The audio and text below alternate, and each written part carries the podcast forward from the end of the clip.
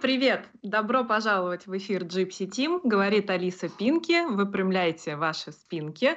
И я надеюсь, что это начало одного из самых полезных наших эфиров в истории а, для коллег-покеристов. Мы сегодня говорим о психологии, будем разбираться со своим сознанием, а, услышим действенные советы по борьбе с э, проблемами, которые встают обычно перед онлайн-игроками, и совершенно, совершенно точно проведем время интересно и узнаем интересные покерные истории от наших гостей.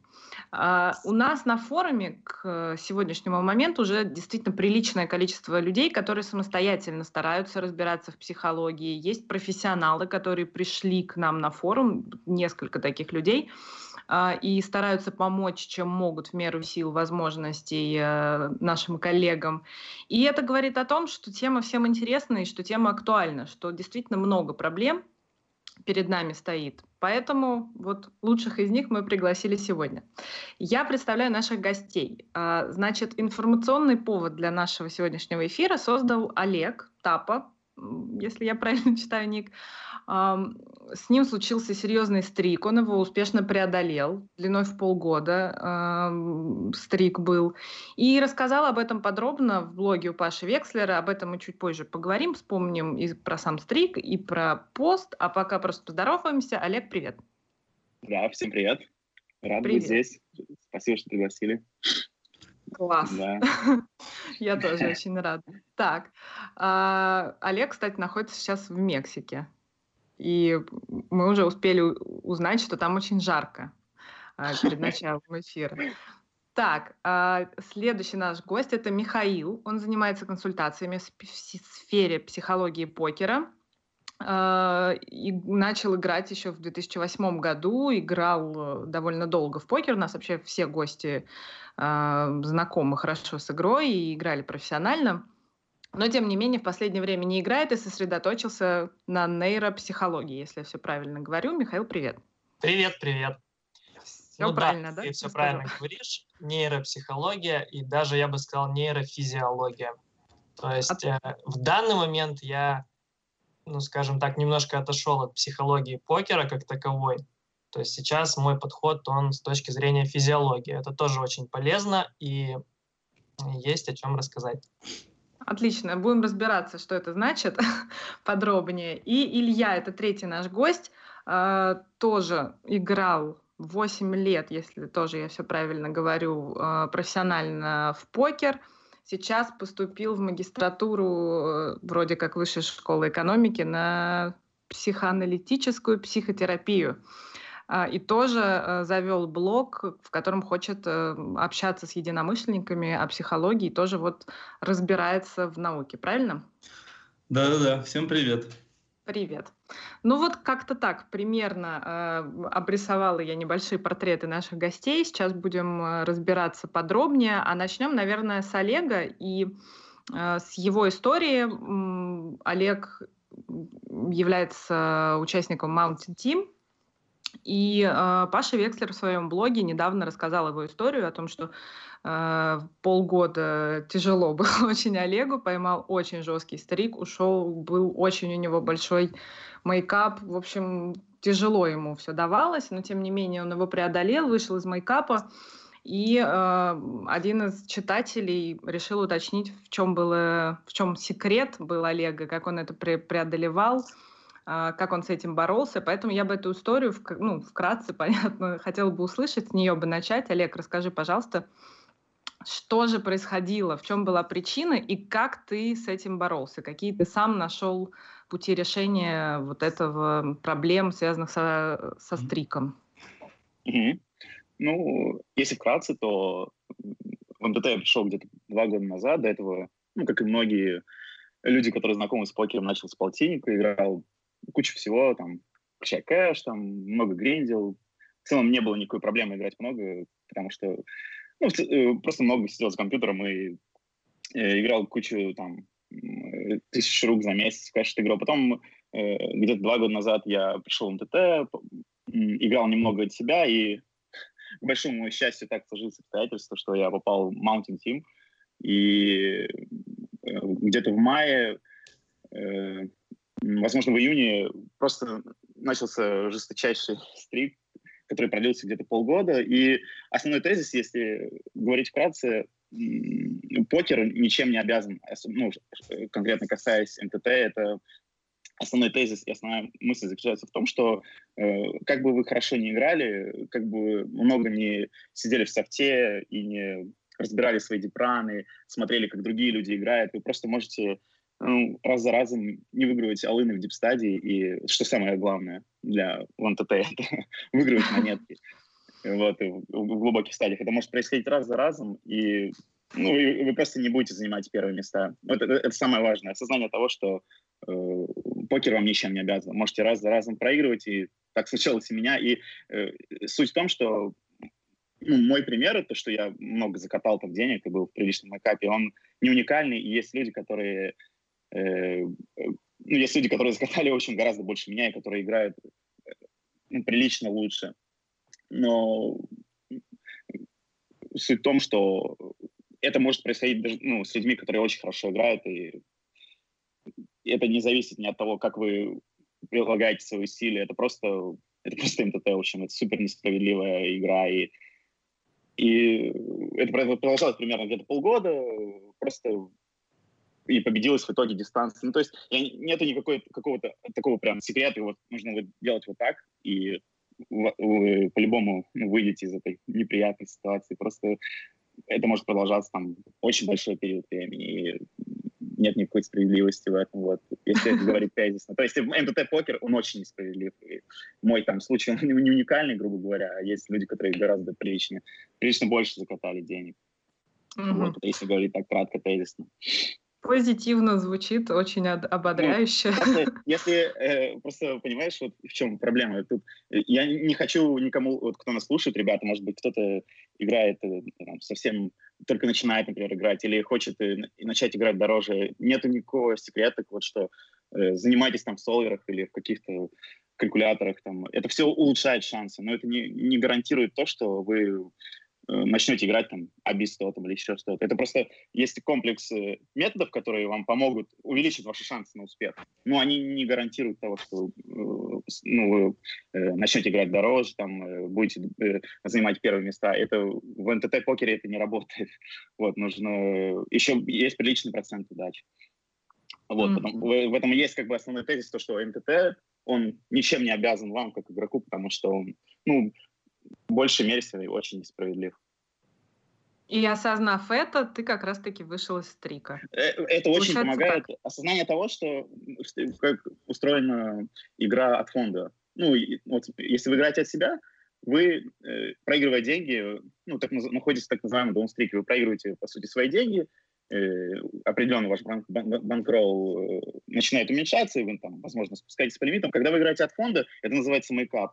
Но находясь в фонде, вы перманентно находитесь в майкапе, потому что как только вы э, э, находите, ну, когда вы вышли в плюс, грубо говоря, вы сплитите деньги между собой и э, вашим фондом, и получается, вы ходите в ноль и опять входите в мэкап. То есть ваше состояние мэкапа, оно перманентно в фонде, поэтому бояться его не стоит. Вы всегда находитесь в мэкапе. Конечно, его величина увеличивается, и вам это не особо нравится, вы, как бы, может быть, немного, ну, это уже такая следующая тема, может быть, да, там, это мы уже, это тоже... еще, но угу. э, если, грубо говоря, когда вы находитесь в фонде, вы постоянно находитесь в МК, поэтому его бояться не нужно. Другое дело то, что это может продолжаться долго там, и так далее. Но осознание того, что МТТ вам, ну, вы можете играть очень хорошо, и вы будете каждый раз занимать девятое место на, на протяжении полугода, год. Там есть, опять же, игроки более скилловые, чем я, гораздо скилловые, чем я, которые находились ну, в более серьезных, так сказать, даунстриках.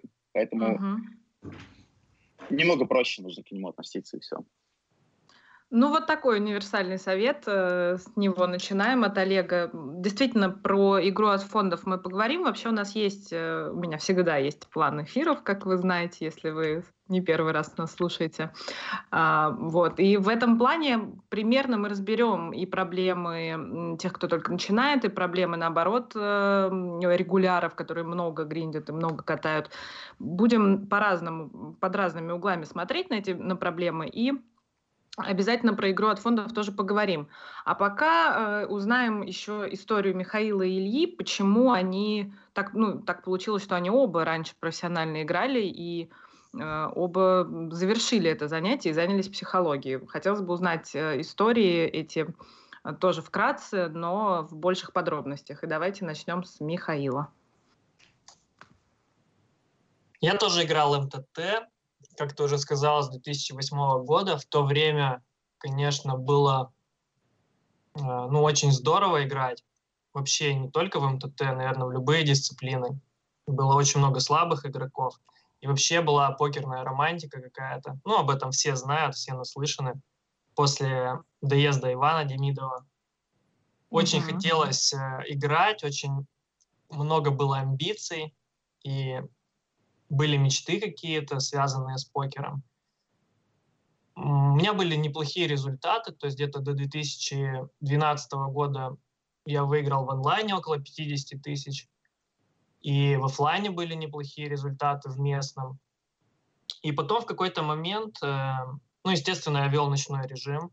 То есть я вел ночной режим, очень много играл по ночам, принимал алкоголь, естественно, много курил, э, принимал какие-то, э, ну, типа энергетические напитки по ночам очень часто и находился, ну, постоянно в тонусе именно в ночное время.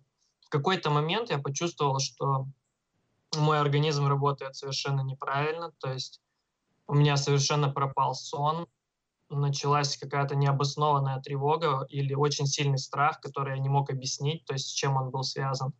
В конечном счете это привело к тому, что я не смог нормально продолжать играть, то есть мне, у меня была какая-то слабость или апатия в дневное время, и в то же время в ночное время я испытывал очень сильную тревогу, то есть и доходило даже до того, что я не мог доиграть турнир до конца.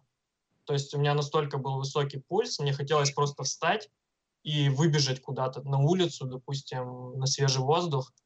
И это, конечно же, ну, никак не могло нормально влиять на игру, то есть тем более в офлайне, когда ну, там, в момент раздачи у тебя разгоняется сердце так, что ты не можешь принять правильное решение. Вот, естественно, я начал искать ответ на этот вопрос, то есть почему так происходит. Искать ответ это, наверное, мягко сказано, то есть э, я бегал как заведенный по больницам и так далее. И тогда мне казалось, что я, ну, как бы уникален, то есть у меня у одного такая проблема.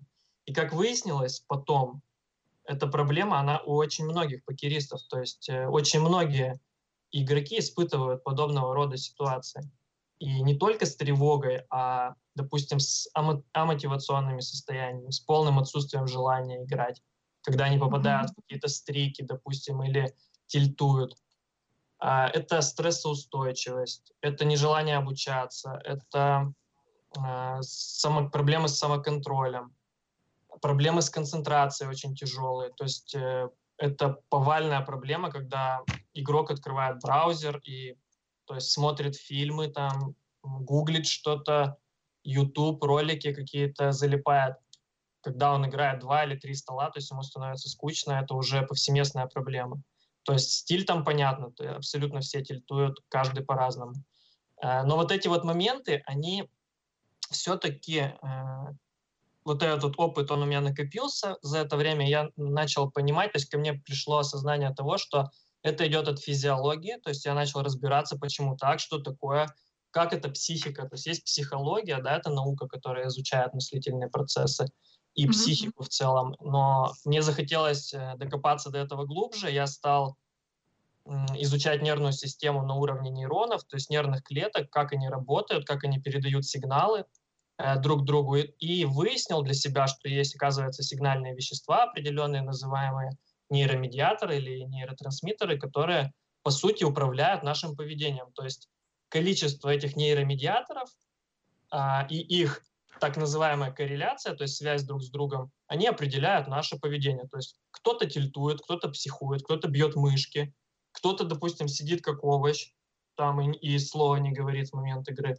Кто-то, допустим, не может, вот как я, допустим, там, доиграть турнир в свое время, да, худшее и так далее. То есть люди ведут себя абсолютно по-разному, и по-разному работают участки мозга. Вот, и эта тема очень сильно меня привлекла. Поначалу я пытался заниматься просто чистой психологией покерной, то есть помогать людям, ну, с точки зрения ну, скажем так, поверхностной оценки ситуации. Прошу прощения, если кого-то задел из психологов. Вот. Но в какой-то момент люди стали, кто ко мне обращается, они стали говорить очень часто такие вещи, что вот мы брали консультацию покерных психологов, и эффект временный. То есть это практически в 100% случаев э, люди говорили.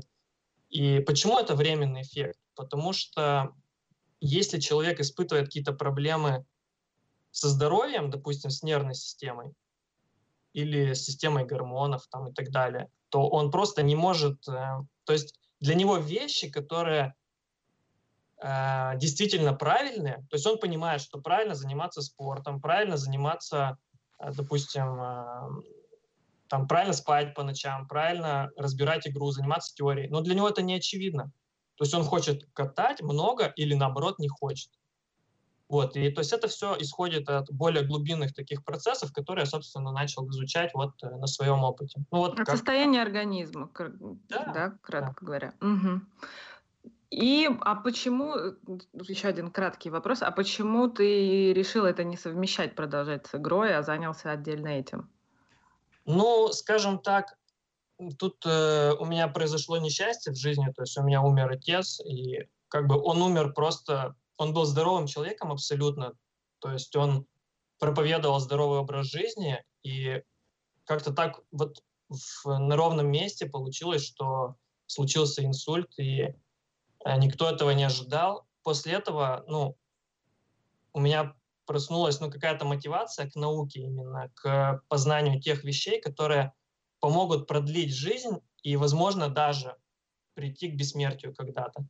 Вот, то есть, может быть, это такая, конечно, немножко наивная мечта моя, но она дает мне мотивацию заниматься этим. И поскольку у меня есть опыт в покере, то я могу помочь многим покеристам, кто испытывает когнитивные проблемы, проблемы с когнитивными функциями.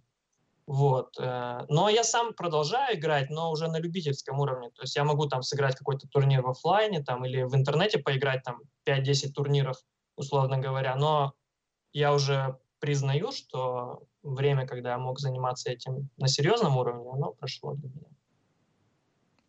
А, исчерпывающе ответил. Э, здорово, действительно, слышать такие истории, действительно мотивационные.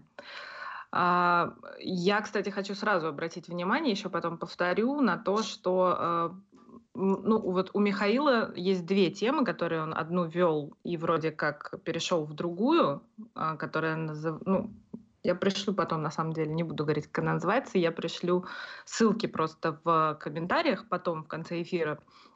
Посмотрите эти темы, они очень интересные, и там очень много действенных советов по всяким а, биологическим добавкам, полезным вещам для организма. В общем, Михаил очень подробно пишет об этом, но я думаю, он расскажет сегодня нам вот, но тема такая там очень объемная и очень интересная, поэтому и про историю его тоже там э, есть э, пара постов, э, рекомендую.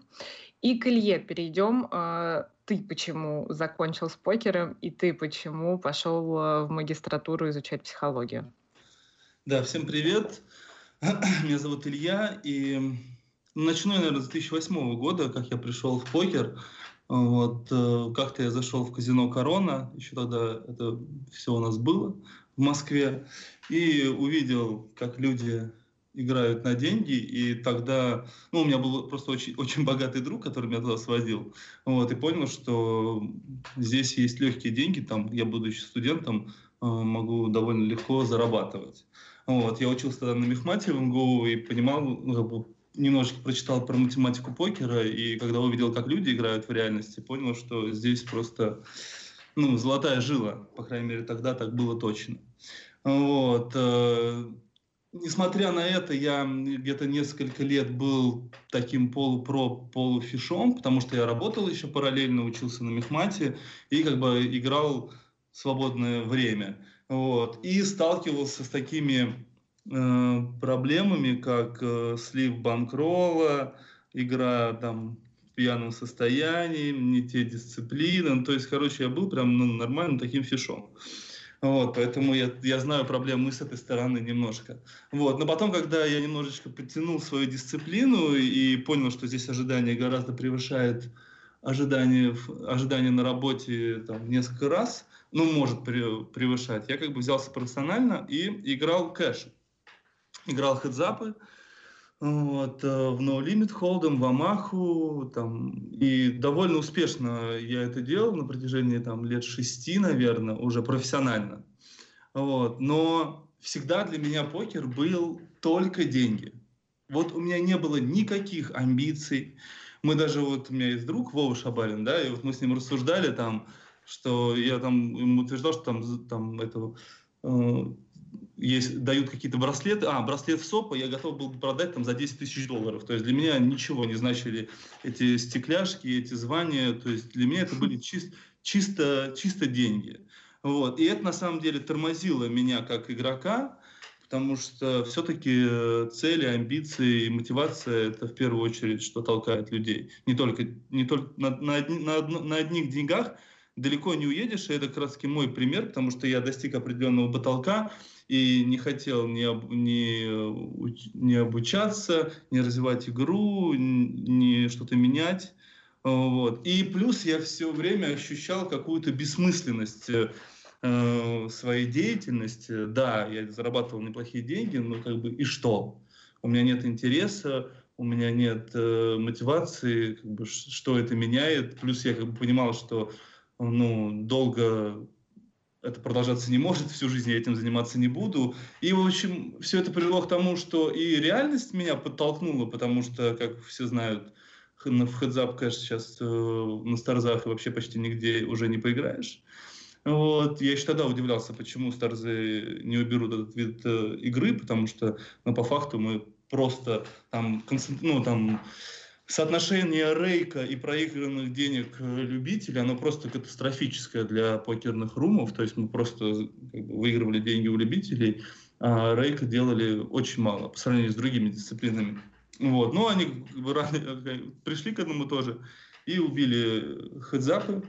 Вот. Эм, и тогда как бы я перешел, я катал и в китайских румах еще там два года назад, и шесть мах сыграл, и Амаху пробовал, но мне просто не было никакой, никакого желания э, развиваться. И, и как бы мое разочарование в игре и своей жизни, она как бы все увеличивалась, увеличивалась, и я понял, что ну, надо что-то менять. И, и в один момент э, это ну, как бы начало влиять на мою реальную жизнь, вне покера, я имею в виду, да, вот, и как бы и один настолько сильно, как бы я в один момент э, понял, что уже сам не справляюсь, и э, обратился к психологу, вот, и понял, что эта штука работает. То есть реально мне как бы помогли консультации, вот, я начал читать очень много и понял, что, хотя я закончил Мехмат МГУ, и для меня, если нельзя эмпирически что-то проверить, то это по определению не существует, да, вот, то здесь как бы на основании собственных, собственных как бы ощущений и данных я понял, что это очень крутая штука. Вот, и как бы поэтому я принял решение поступить э, в магистратуру вышки, вот. Э, э, и абсолютно не жалею, потому что реально считаю, что многие сталкиваются с проблемами, и их можно решить. Просто немногие как бы доходят до этого сами. Вот. Ну, а что касается, вот мы на самом деле интересно, потому что мы с Мишей стоим на таких абсолютно разных полюсах, потому что у него э, нейрофизиология, а тот же самый психоаналитическая психотерапия или психоанализ, он отталкивается от э, э бессознательных процессов. Он, он как бы считается, что основ, ну, наши основные, основная мотивация, поведение, вообще как мы строим свою жизнь, все-таки зависит от бессознательных процессов, которые э, определяют очень многое. Ну, это так вкратце. Вот, как... Будем, да, будем с двух сторон сейчас смотреть, разбираться. Ну что, все понятно. Э, мне, мне было это все известно, но ну, в основном в, в основных топиках, скажем так. А, а вам теперь понятнее, кого вы слушаете, уважаемые слушатели. И сейчас будем уже переходить к более конкретным э, вопросам, проблемам и тому, что происходит. Давайте э, возьмем первую тему и поговорим про психологические проблемы, с которыми чаще всего сталкиваются профессиональные онлайн-игроки, которые много играют, когда, которые уже не начинают, а уже глубоко в струе и э, обсудим опыт Олега, о котором он написал. И давайте, наверное, начнем с самого раздражающего, что больше всего раздражает. Это стрики, дисперсия, то, на что повлиять невозможно. Э, Олег, если тебе есть что еще сказать по поводу того, что покер тебе ничего не должен и как ты с этим борешься, то ты нам расскажи, пожалуйста. А если, в принципе, тем, что покер, то, что покер ничего не должен, это и есть основной твой подход, тогда будем а, выяснять, как с этим бороться сразу у Миши и Ильи.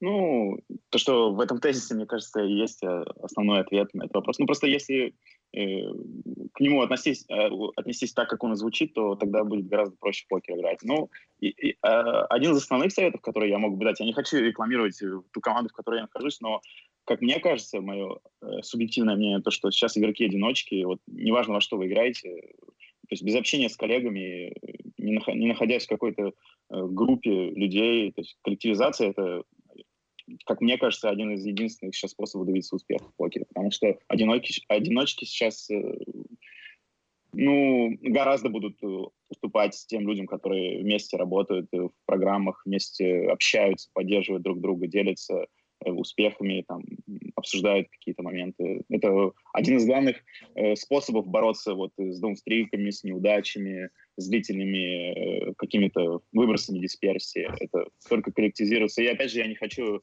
рекламировать Mountain Team, но, ребята, вам э, как минимум нужно э, создавать мини-группы. Вот есть множество софта сейчас, типа Discord, где вы можете создавать свои серверы, там есть голосовые каналы, вы можете общаться. Вот просто на том же э, сайте Gypsy Team там находить коллег по вашим лимитам э, и создавать мини-группы, там 2, 3, 4 человека, где, уже, где вы будете общаться, потому что, как мне кажется, люди, которые сейчас э, играют от, только от себя и ни с кем не общаются, они очень уступают в, в покере. Ну, неважно, что вы играете. Это Такая mm-hmm. большая ремарка, если можно так сказать. Ну, интересно, кстати, да, что ты начал не с того, что в себе э, менять и переделывать, а рассказал именно об общении с коллегами. Это а... основной просто основной э, метод борьбы с двумстриками. Это не, максимально, максимально нужно не находиться одному с самим собой, если так можно выразиться. А если это не коллеги? Вот ты упоминал тоже как раз в обсуждении в дневнике у Паши, что ты почистил, грубо говоря, свой круг общения и вычеркнул людей, которые меньше связаны с покером, но тем не менее, которые в твою жизнь приносят ну, скорее какой-то негатив, которые жалуются, недовольны все время. Считаешь ли ты, что нужно намеренно чистить свой круг общения и вычеркивать из него не коллег? Э, ну, самое главное, что еще я хотел бы сказать, это что э, любой ну, любой из вас, кто нас сейчас слушает и читает или видит что-то из интернета, ну, в общем, нужно очень аккуратно относиться к советам э, из интернета всяких специалистов типа меня, потому что... Э, э, Вообще, будьте человек... осторожны, пока вы все это слушаете. А, да, из этих ваших интернетов. Потому что, ну, мозг одного человека может отличаться от другого просто кратно, в сотню, в сотню раз может встречаться мозг одного человека, другого. Ну, ребята, наверное, больше в этом разбираются, чем я. Поэтому э, любой совет, который вы услышите от кого-то, включая меня, его нужно э, максимально э, переносить через свой опыт, через э, призму. Да, обрабатывать через себя, потому что что подходит одному человеку, может быть просто э, ну, быть большой ошибкой и применять опыт чужого человека, просто вот копируя то, что кто-то делает. Э, вот. Но то, что конкретно перестать общаться с людьми. У меня просто в какой-то момент, когда я начал очень много гриндить и, и ну, просто играть в покер, у меня появились какие-то лишние деньги там, э, и стал немного подробнее играть, появилась какая-то прибыль, и э, а какие-то друзья детства, которые, ну, грубо говоря, ну, нельзя так сказать, остались на том же уровне, где они были, но просто они э, не стараются улучшить свой уровень комфорта, там, не особо не заморачиваются, они привыкли находиться там же, в том же месте. И они часто жаловались на что-то там или еще что-то. Я просто немного отсторонился от них, если так можно выразиться. Но я не, не уверен, что это может помочь ну, другим людям будет работать так же. Возможно, какие-то ваши друзья в будущем вас, э, наоборот, будут еще больше поддерживать, там, или они сейчас в данное промежуток времени находятся, ну, просто не, не самые удачные обстоятельства, в общем, не складываются, если так сказать. Поэтому э, мне помогло это, но поможет ли это всем, я не уверен. Угу. Но, тем не менее, а, это твой опыт. А, давайте внутрь себя теперь обратимся. Мне кажется, логичнее будет с Ильей поговорить, и потом уже про нейро с Михаилом. Да, Илья, хорошо. А, вот, э, да, я начну как раз-таки с того, что э, МТТ очень несправедливая э, дисциплина. Да, уже говорили сегодня об этом. Да, очень много Олег об этом говорил. И вот здесь я вижу даже вот у Олега, хотя вот он справился со стриком, и молодец, я бы с таким стриком никогда не справился. Вот, э, но, несмотря на это, вот есть в его рассуждениях, я вижу, определенная ошибка, потому что нет вообще понятия справедливого и несправедливого. Есть просто неопределенность. И вот э, человек, он в жизни вообще старается не думать о том, что у нас очень много неопределенности вообще в любой сфере жизни, там, в какую ни возьми. И, соответственно, когда мы попадаем в сложные ситуации, нам нужно обязательно объяснить себе, почему так происходит. Ну, так устроена наша психика.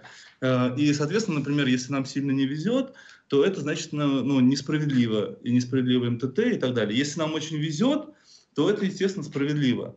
Вот. Хотя, хотя на самом деле, э, если мы просто, ну, просто по теории вероятности возьмем всех игроков в мире, то ровно 50% не добирает, а 50% перебирает. Вот, соответственно, но просто, конечно, когда ты перебираешь, ты не будешь э, отчасти из-за суеверных причин, отчасти из-за того, чтобы избежать зависти, э, часто писать об этом на форуме, да. А когда, когда тебе не везет, тебе хочется поделиться со своим ну, как бы со своей ситуацией, и это абсолютно нормально. И здесь единственное, вот я с Олегом полностью согласен, что э, работа в команде э, очень важна, потому что э, здесь ты можешь поделиться, услышать какие-то отклики, как, какой-то опыт другой, и это на самом деле переоценить работу в команде невозможно, поэтому я здесь абсолютно согласен с тем, что нужно э, не замыкаться одному. Вот. Потом, конечно, э, все-таки покер, хотя это очень неопределенная дисциплина, э, но здесь есть, есть все-таки математические э, функции, на которых можно опереться.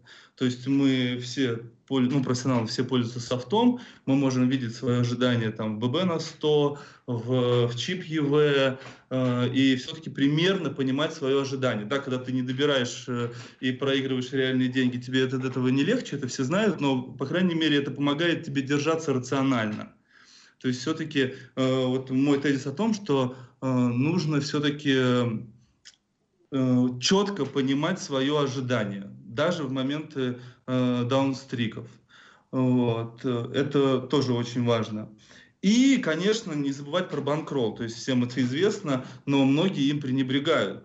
То есть я помню, как я общался с Вовой Шабалиным много раз, у которого были безумные стрики, там каждый день там плюс-минус 30 тысяч долларов, и он говорил, что только банкролл только банкролл. Когда у тебя э, банкролл 1000 боинов, э, пережить стрик э, в 50 гораздо проще, чем когда у тебя банкролл 200. Это тоже очевидно, но многие э, пытаются лезть выше и выше и больно-больно обжигаются.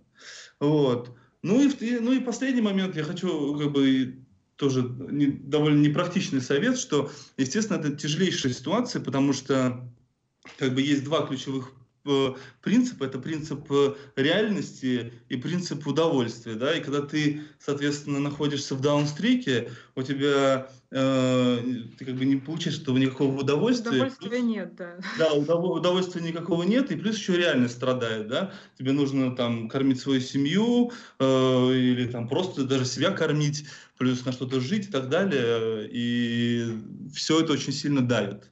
Вот, поэтому это тяжелейшая ситуация, и вот только, только банкролл, коллеги и рациональное мышление всем в помощь.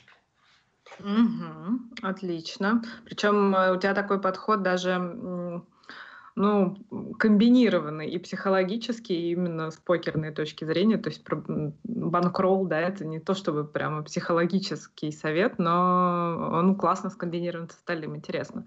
А, дорогие слушатели, я давно хотела сказать, и только сейчас об этом вспомнила, что мы э, готовы сегодня обращать внимание на чат э, не в конце программы, а в процессе. Если у вас есть вопросы по теме, это важный момент, по теме, которую мы обсуждаем, то вы их задавайте сразу, выделяйте оранжевым, чтобы мы успели да, поддерживать с вами беседу, не уйдя куда-то еще в какие-то дебри. А, но, конечно, мы будем выбирать все равно, на что отвечать. Вот нас уже спрашивают про медитацию. Но сейчас мы послушаем Михаила и можем сразу про медитацию действительно поговорить, потому что она у нас особенно в других темах не заявлена, и почему бы и нет. Но сначала про стрики и про дисперсии от Михаила. Кстати говоря, про медитацию я написал один, наверное, из лучших постов в своем блоге. И mm-hmm. это многих слышал, поэтому можно перейти и почитать. Кстати, знаете, извини, я тебя перебью. Я, кстати, хотела э, вам рассказать быстренько, что вот если вы посмотрите на коллаж, который в анонсе, чтобы вы знали, кто есть кто, вот Михаил показывает пальцы вверх. Илья сидит и задумчиво около моря, э, смотрит вдаль. Ну, а Олег э, играет в покер в очках. Вот, чтобы вы понимали, кто как выглядит. Вот сейчас говорит Михаил, который показывает пальцы вверх. По поводу стриков, что могу сказать? Тут очень важный момент, какой ресурс вы используете. То есть э, многие люди считают, что ресурс э, покерного игрока — это банкролл, то есть это основной ресурс. На самом деле основной ресурс — это именно нервная система, то есть то, что ты расходуешь именно на а, физиологическом уровне. То есть если ты этот ресурс расходуешь быстро и, скажем так, неправильно, то скорее всего, из стрика будет выбраться практически невозможно. А, тут еще нужно обратить внимание на такую вещь, когда ты играешь какую-то раздачу, и а, математически ты должен ее выигрывать практически всегда, но ты ее проигрываешь, какие эмоции ты испытываешь в этот момент. Если тебе плохо, и ты испытываешь только негативные эмоции, это очень важный такой сигнал, триггер о том, что твоя нервная система, скорее всего, разбалансирована и требует восстановления. То есть э, твой основной ресурс э, испытывает неполадки.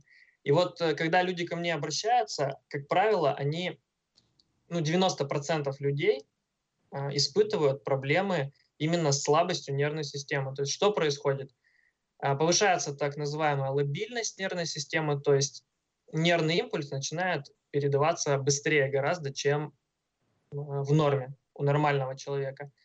И это ведет к истощению нейронов, то есть они истощаются, и в какой-то момент даже может привести к токсичности нейронов и смерти. То есть э, это, естественно, на это нельзя закрывать глаза. Э, выражается это в таких симптомах, как полная потеря интереса, например, к игре, или очень быстро развивающийся тильт, на такие вещи ну, нужно обязательно обращать внимание и очень быстро постараться их купировать. То есть как Здесь это сложно происходит? понять, в какой степени, потому что человек может думать, что он сильно и много тильтует, а на самом деле он это делает в норме. То есть где-то грань как, э, вот этих симптомов. Вот, и тут еще раз нужно проговорить такой момент, что как, один из э, выдающихся покеристов, по-моему, в Филайве, ему задавали подобный вопрос, но по поводу офлайна, по-моему. То есть как преодолевать стрик, и он сказал такую вещь. Играйте каждую отдельную раздачу максимально хорошо. Uh-huh. И то есть э, здесь такой же момент. Если вы играете какую-то отдельную раздачу важную для вас, вы ее проигрываете, и вы испытываете тяжелые эмоции, то есть вам тяжело, вы, вы хотите обругать оппонента и так далее, то есть вы не можете перенести негатив, значит, вам нужно восстанавливать нервную систему обязательно, потому что если она в норме, то вы только порадуетесь тому, что вы выставились сверху. То есть это нормальный процесс, вы должны быть рады тому, что вы переиграли своего оппонента, вы смогли за, заманить его в ловушку, перехитрить каким-то образом, то есть оказались математически старше. Вот. Если вам плохо в этот момент становится, то тут обязательно нужно задумываться о восстановлении нервной системы. Это можно сделать путем фармакологии, то есть путем, э, скажем так, внешней подпитки, как бы экзогенной, либо путем физиологического восстановления, то есть это спорт, нормальный режим, питание и правильное распределение труда и отдыха. Вот. Угу. А, а как-то это у себя диагностировать и с этим справиться без э, помощи профессионала можно? Или нужно обязательно разбираться, есть у тебя это истощение нервной системы или его нет? Ну, скажем так, э, большинство покеристов его испытывают э, время от времени и, или практически все время, то есть перманентно. И mm-hmm. я думаю, что обращаться к профессионалам обязательно нужно, то есть нужно обращаться и к неврологам, и к психотерапевтам. Всем нужно? Я думаю, что всем, кто регулярно играет, время от времени нужно. Это что-то вроде гигиены. То есть э, это должно быть нормальной привычкой, точно так же, как чистить зубы. То есть э, не нужно этого стесняться, бояться, как-то думать, что ты какой-то сумасшедший и так далее. То есть э, либо асоциален. Обязательно, то есть это нормально, прийти к человеку, который разбирается, объяснить ему ситуацию, сказать, вот у меня проблема, я, я играю в покер профессионально, то есть много времени провожу в сидячем положении, мало двигаюсь. То есть специалист сразу же поймет, в чем проблема и назначит адекватную, адекватную терапию. Это нормально абсолютно. Угу. Если она необходима, все, все же. Ну, конечно, конечно, если она необходима. Но вот я еще раз повторю то, что большинство людей, которые ко мне обращались, я провел более, ну, около 200 консультаций за два года, и 90% людей испытывают подобного рода проблемы. Иногда люди обращаются просто, говорят, ну вот мне стало интересно, у меня все хорошо, я, у меня отличная покерная карьера, мне просто интересно, вот как это все происходит, просто проверить свою нервную систему. Mm-hmm. То есть так тоже бывает, но, как правило, проблемы есть у всех. Ну да, я как раз отдельным пунктом хотела вынести в конце какие-то советы для тех, кто не считает, что у них есть проблемы, но тем не менее, которым хочется как-то улучшить э, и свою игру, и свое Еще такой интересный состояние. Момент, что покер — это такое занятие, в котором постоянно присутствует внешний раздражитель. То есть вы постоянно, ваша нервная система сталкивается с раздражителем, и ей нужно преодолевать его постоянно. То есть это можно сравнить, я не знаю, ну, с какой-то очень стрессовой такой работой, то есть в которой методично, постоянно тебя э, пичкают негативом. И это, конечно же, очень тяжело переносить. И не каждый, ну, скажем так, не каждая нервная система способна это преодолевать постоянно хорошо. Такие тоже, конечно, есть, но э, я не думаю ну, не думаю, что часто встречаются такие люди. Угу. Значит, в сухом остатке у нас пока получается, что важна командная работа, у нас важен банкролл, у нас э, нам нужно обращать внимание на наше здоровье, регулярно проверять свое нервное состояние и над ним работать, верно? А вот э, по поводу медитации, ты как раз сказал, что у тебя был э, популярный очень пост. Безусловно, его стоит изучить, но если ты сможешь рассказать вкратце, насколько она важна, и мы как раз ответим нашему слушателю из чата. Ну, да, я смогу вкратце рассказать, то есть э, немножечко в науку опять-таки углубимся. Э, есть вещество такое, называется дофамин, это нейромедиатор мотивации, подкрепления, удовольствия. То есть вещество, которое побуждает нас к действиям и делает нас а, разумно продуктивными, скажем так. Есть, а есть такое вещество, как серотонин. То есть оно как раз-таки а, в нормальной концентрации делает нас осознанными и а, способными сконцентрироваться на каком-то конкретном моменте. Когда мы начинаем слишком много работать, посвящать свое время продуктивности, то в какой-то момент этот баланс смещается, и уровень осознан... осознанности как бы постепенно снижается. То есть серотонин снижается, а дофамин повышается. Угу. И это ведет к тому, что даже если мы у нас все хорошо складывается, мы, допустим, заработали много денег, получили признание, но мы сталкиваемся с другой проблемой. Нам тяжело как бы насладиться моментом. То есть нам постоянно что-то нужно делать. Говорить, там, смотреть скайп, тут открыть столы, допустим, тут шесть столов, тут кто-то позвонил, там, выпил кофе. И так, то есть это как день сурка, он так пролетает раз за разом. мы не успеваем насладиться моментом жизни. И как раз-таки медитация – это тот процесс, который возвращает нас э, к осознанию того, что мы прежде всего, мы осознанные люди, и мы способны наслаждаться моментом сейчас. И как раз-таки игроки, которые практикуют медитацию регулярно и делают это правильно, даже не факт, что правильно. Есть исследования, которые показали, что медитация даже неправильная способна усилить концентрацию просто в разы. Но если научиться правильно медитировать и регулярно, это такое плюс ЕВ, что ну, просто можно на голову выше стать среднего игрока, это абсолютно точно. То есть эта э, медитация дает, во-первых. То есть я там в своем посте я написал как минимум там 7 плюшек, которые она дает, и привел исследование. То есть расписал достаточно подробно. Но она дает такие вещи, как не только способность концентрироваться, но и способность переносить вот этот раздражитель пресловутый, да, о котором я уже говорил, очень плавно, и раздражитель не будет наносить урон нервной системе, то есть так, как он его наносит. То есть человек, который медитирует регулярно, защищает свою нервную систему в игре в том числе. Поэтому медитировать для игрока в покер очень полезно. Угу, отлично.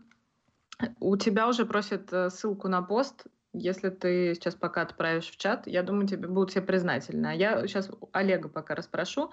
А, тебя еще спрашивали, вот пока мы говорим все еще про стрики, а, тебя спрашивали, как ты начинал, а, как ты подходил к игре, ты старался больше играть или меньше, то есть для того, чтобы выйти не страшно было больше играть, или наоборот, а, ты пытался, может быть, этим уже его разогнать и от него избавиться?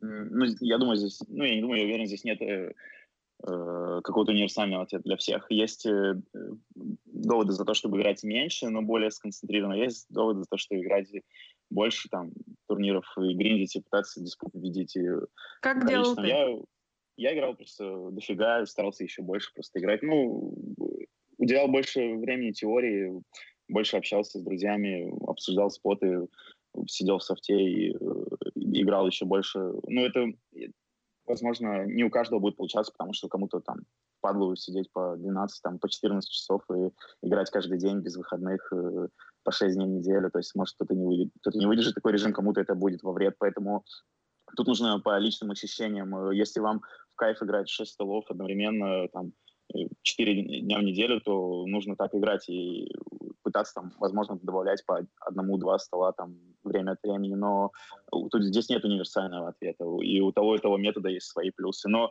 в целом, как показывает сейчас практика, нужно играть очень много, потому что, э, опять же, хотел сделать вот ремарку по поводу того, что я как раз подводя к этой теме, что покер, он не то чтобы э, несправедлив, он э, не обязан ничем, он несправедлив в том ключе, что как бы вы хорошо не играли, как бы, потому что нам не, недостаточно не то, чтобы проигрывать там все алыны и вылетать, нам нужно еще играть немного лучше, чем средний рек, нам нужно смотреть, как другие играют, пытаться эксплуатировать их слабые стороны, и даже делая это все, он, мы, это, этого может быть все равно недостаточно, просто потому что ну, у нас не будет складываться в нужных выставлениях, поэтому э, все это возможно, скорее всего, победить Диспой, но, ну, именно наигрывая большее количество турниров в месяц, но, и, опять же, это не гарантирует. Поэтому, почему я основную мысль выделяю именно то, что несправедлив, потому что если вы будете к нему относиться так, как э, тем, что он вам ничем не обязан, ну, как э, хороший источник дохода, то у вас будет все гораздо проще и лучше получаться, скорее всего. Просто э, относясь к, это, так как э, он ну, ничего, скорее всего, не даст. То есть быть готовым вылететь каждую минуту из турнира, э, не напрягаясь из-за бэтбитов или еще что-то. Потому что, опять же, если вы будете играть много, то вы будете вылетать каждый день, будете вылетать на 11 месте из Санды Миллиона, там, на 8 месте из Санды Штормы, ну, из турниров, если, возможно, кто не знает, где там за первое место, условно говоря, дают там 10 тысяч долларов, но вы вылетите там в, э, в 6 часов утра и получив там 600 долларов, ну, а когда вы играете один стол, грубо говоря. Поэтому, будучи э, каждый раз готовым к этому, вы будете э, более психически уравновешенным, привыкнете к этому. Ну, рано или поздно у вас будет хотя бы шанс победить э, этот даунстрик, эту дисперсию. Опять же, если ничего не делая, возможно, пытаясь отыгрывать меньше, вы, наоборот, будете отдалять этот момент. Поэтому, опять же, универсального здесь ответа нет, но, как мне кажется, нужно играть, стараться играть больше. Если вы играете сейчас 6 столов, пытайтесь подключить седьмой. Ну, не нужно там сильно перебарщивать, там, 20 mm-hmm. или там сразу добавлять по 4, по 6 столов одновременно, но, скорее всего, нужно играть больше. Угу, отлично. Сейчас а, еще один вопрос, которого мы уже касались, именно для опытных игроков, не начинающих.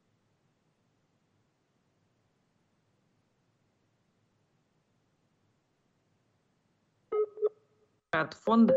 С одной стороны, как это мне видится на самом таком простом да, уровне, с одной стороны, если мы играем от фонда от Бейкера, то мы немножко бережем свою нервную систему, потому что мы рискуем не своими деньгами, но с другой стороны это какая-то большая ответственность. Ну, плюс все не так просто, да, потому что мы не можем проигрывать бесконечное количество денег, когда играем от Бейкера. Какие здесь есть, может быть, еще плюсы и минусы, и как психологически можно себя подготовить, если ты решаешь вот посотрудничать, э, играть, попробовать играть не от себя какое-то продолжительное время.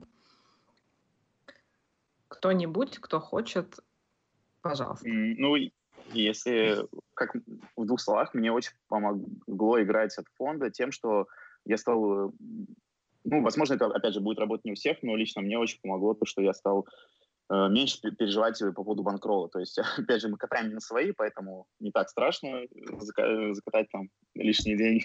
И это шутка, конечно, не смешная, но э, в целом э, это очень упрощает жизнь, то, что у нас всегда есть деньги на игру, мы можем играть то, что нам разрешат, ну, думаю, как э, происходит э, выбор турниров, вы приходите в фонд, обсуждаете э, с вашими тренерами там, или руководителями, и вам предлагают играть какую-то сетку, обычно там немного дороже, чем вы играете обычно, потому что, грубо говоря, турниры по 10 и по 20 долларов ну, не отличаются ничем.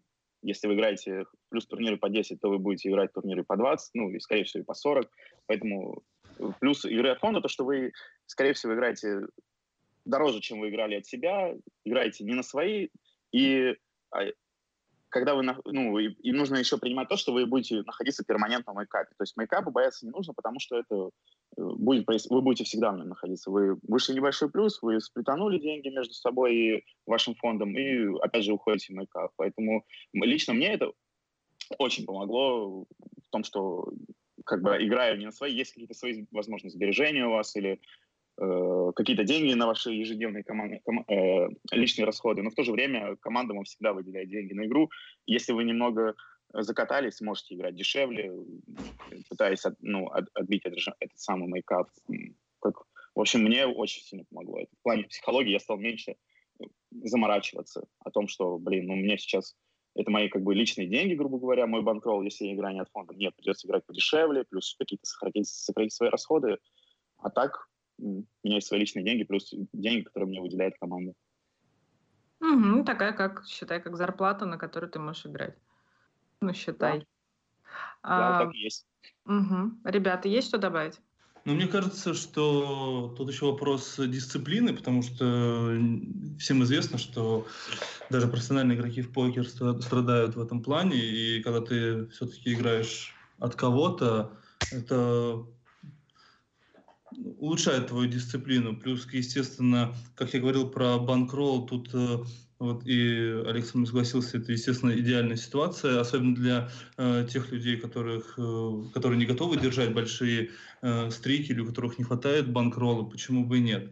Вот. Ну и плюс еще возможность работать в команде. То есть я считаю, что для людей, у которых э, это одни плюс ЕВ, если у вас не большой банкролл и не супер ожидания. Конечно, в этом случае выгоднее играть одному.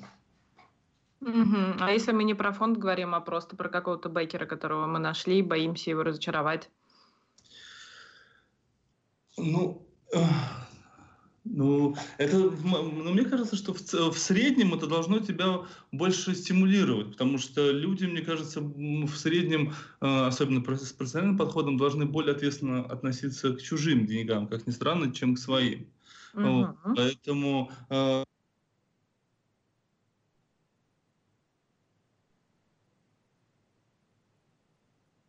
Везде все уник, как бы уникально. Я бы, например, не хотел играть э, никогда ни в команде, ни от бэкера. Да? То есть лично как бы, мое ощущение, что я спущусь по лимитам, но я очень любил независимость и, и так далее.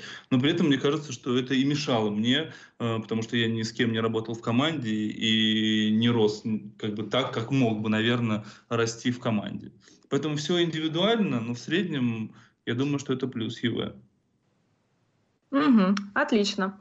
А, сейчас перейдем немножко к проблемам еще начинающих игроков, но они тоже э, вполне возникают и у опытных. Э, давайте про мотивацию поговорим, э, куда она девается и как ее искать с психологической точки зрения. Тоже я предлагаю высказываться тем, кому есть что сказать, чтобы там беречь время. Мотивация. Мотивация кому-нибудь интересно, Михаил? Да. Э, мотивация, ну это вообще просто бич, наверное, и, и профессиональных игроков, и, наверное, средних просто любителей. Мотивация, очень часто люди жалуются на отсутствие мотивации. И, кстати говоря, бывает даже чрезмерная мотивация, и она очень часто переходит в тильт. То есть, опять-таки, возвращаясь к дофамину, если его недостаток, то человек испытывает апатию, то есть он практически ничего не может делать нормально. Это, это что-то типа очень сильной лени, какой-то гипертрофированной. Если дофамина становится много, и других веществ, которые близки по химической структуре к дофамину, такие как норадреналин или адреналин, все слышали об этих гормонах и нейромедиаторах – так вот, э, начинается тильт. То есть здесь такая как бы пограничная штука. И поэтому с мотивацией очень часто э, это называется расстройство в мотивационной сфере, и это крайне часто встречающаяся штука. Как на это можно воздействовать? То есть, опять-таки, есть специальные биодобавки, либо специальные препараты э, фармакологические, которые могут ну, скажем так, частично исправлять эту ситуацию.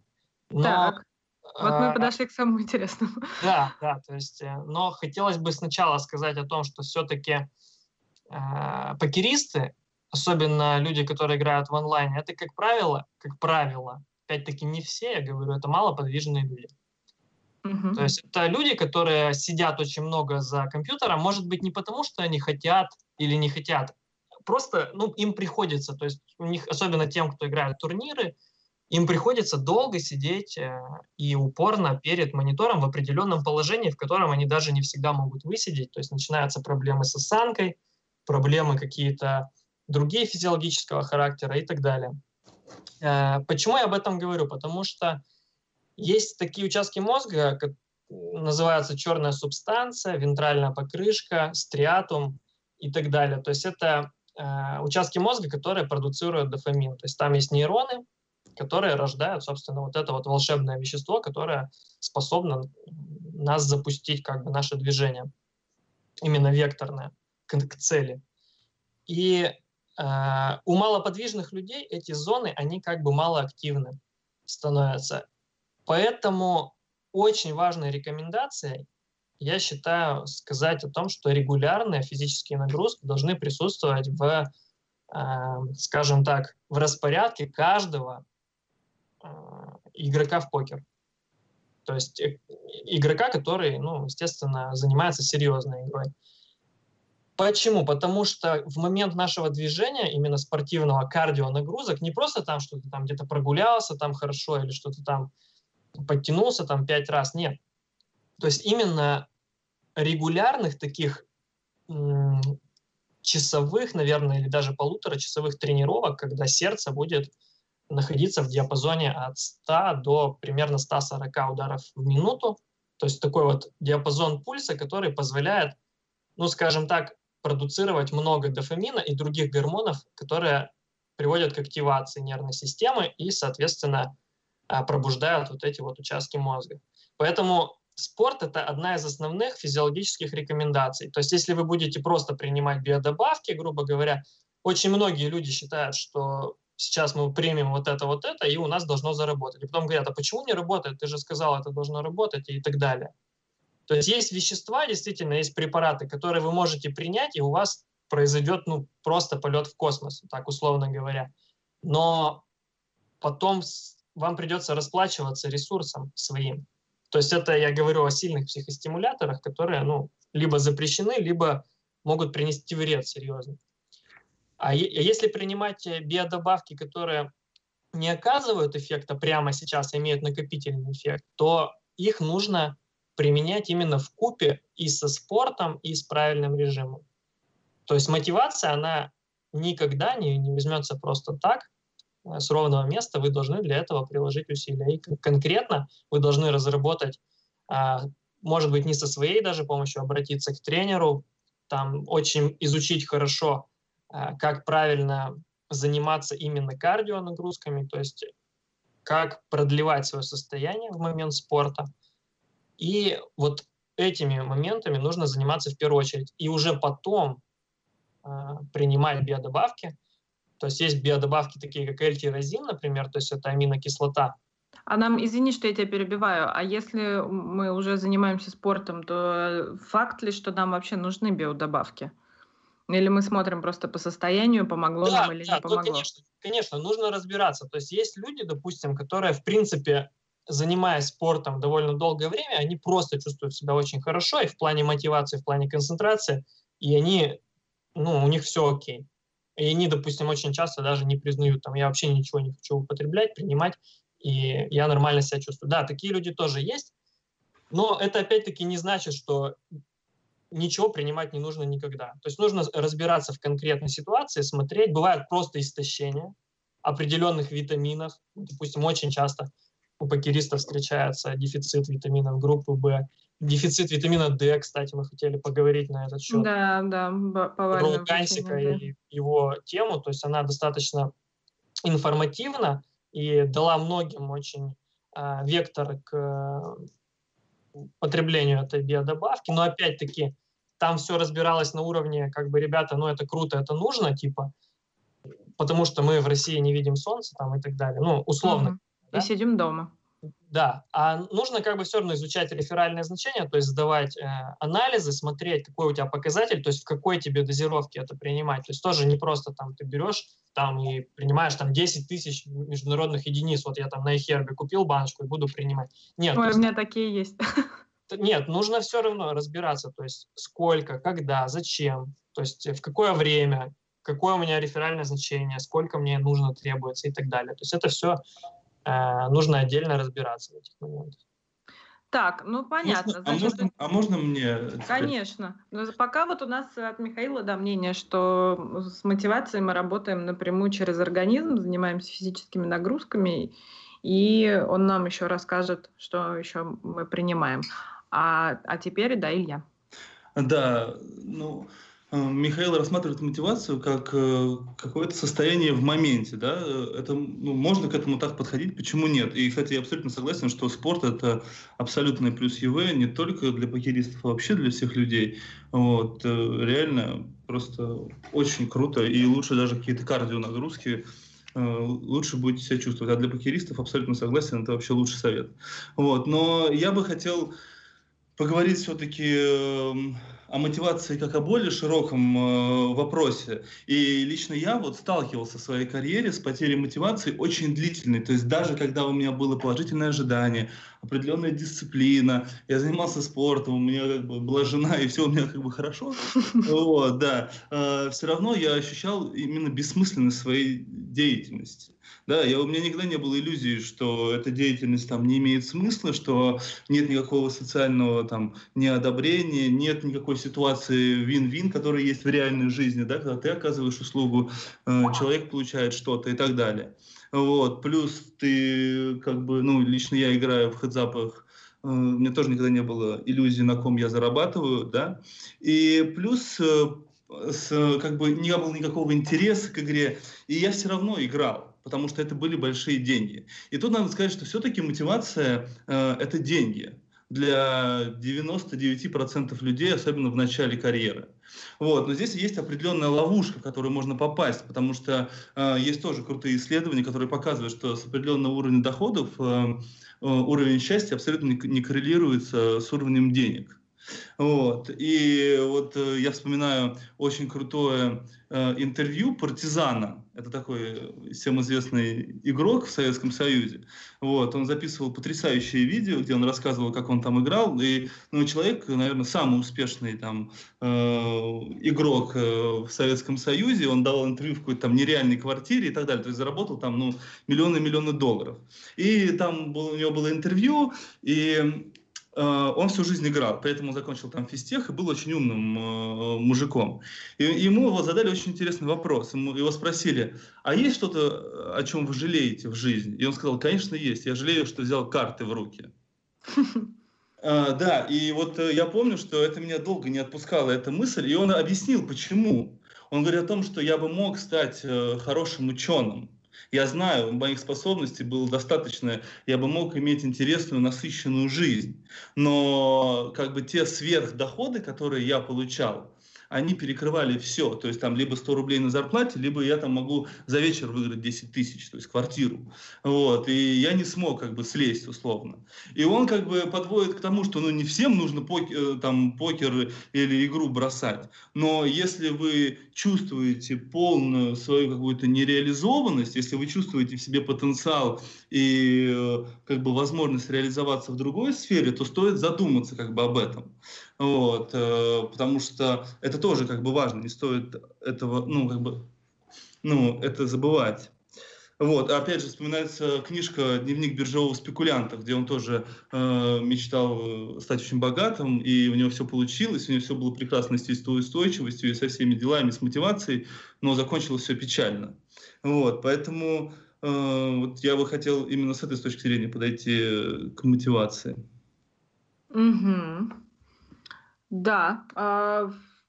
Вообще, я, кстати, сейчас задумалась, что когда Михаил говорил про мотивацию, так, ну, то есть для меня поиск мотивации это нужно, значит, покопаться в себе, понять, что тебя мотивирует, как-то, может быть, э, управлять этими желаниями, как-то их подстегивать. А потом вот выясняется, ну, то есть вы с таких разных сторон смотрите. Михаил говорит вообще работать над организмом, а, вот, ты говоришь, э, вообще задумайтесь, надо ли оно вам. А, но как здесь еще, знаешь, такой момент. А если ты думаешь, что что-то у тебя с покером не получается, тебе скучно, ты устал, играть не хочешь, но при этом и ты не уверен, сможешь ли ты в чем-то еще реализоваться. То есть, когда совсем беспросветка, вот в этот момент что делать?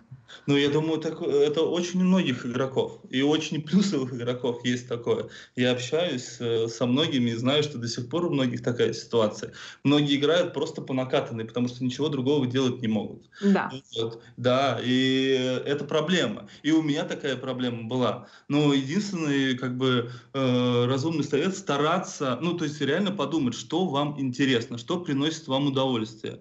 Честно с собой поговорить. И часто я сам отвечал на этот вопрос «ничего». Вообще ничего. И это, конечно, печально, но при этом э, надо стараться больше контактировать с внешним миром. И, возможно, что-то вас зацепит, какая-то сфера, какие-то э, люди э, вас заинтересуют. Ходить на сейчас очень много там открытых лекций, каких-то семинаров, еще чего-то. То есть просто понять, что, э, постараться понять, что вам интересно и что вам приносит удовольствие. И, и потихонечку, сначала как хобби, да, то есть люди уходят, я вот слышал, там, в кино, там, другие еще во что-то. Бизнес, в крипту. В бизнес, в крипту, во что хотите, да. Но важен, вот единственное, что мотивация связана с интересом. Нельзя забывать об этом, нельзя мотивацию относить только вот к секундному состоянию организма, который вот способен действовать продуктивно, либо не способен.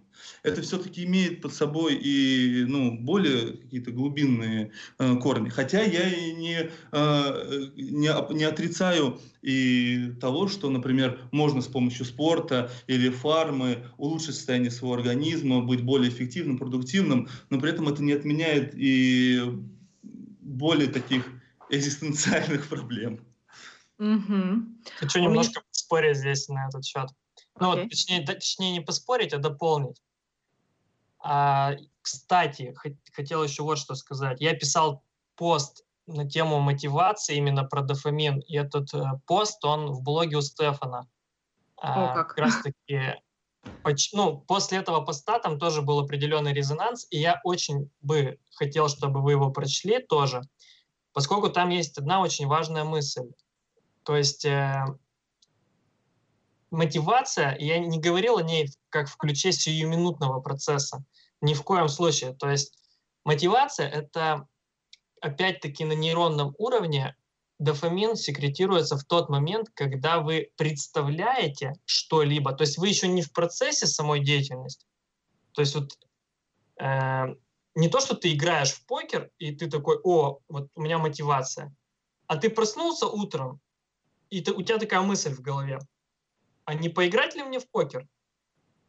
И вот здесь mm-hmm. как бы зажигается вот это желание. То есть вот на этом этапе оно срабатывает.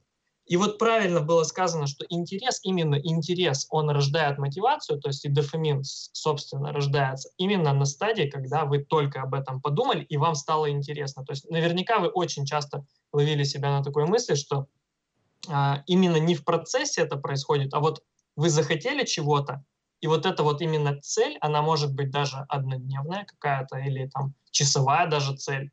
То есть, допустим, там, для женщины это может быть, я сейчас схожу в магазин и куплю платье, например.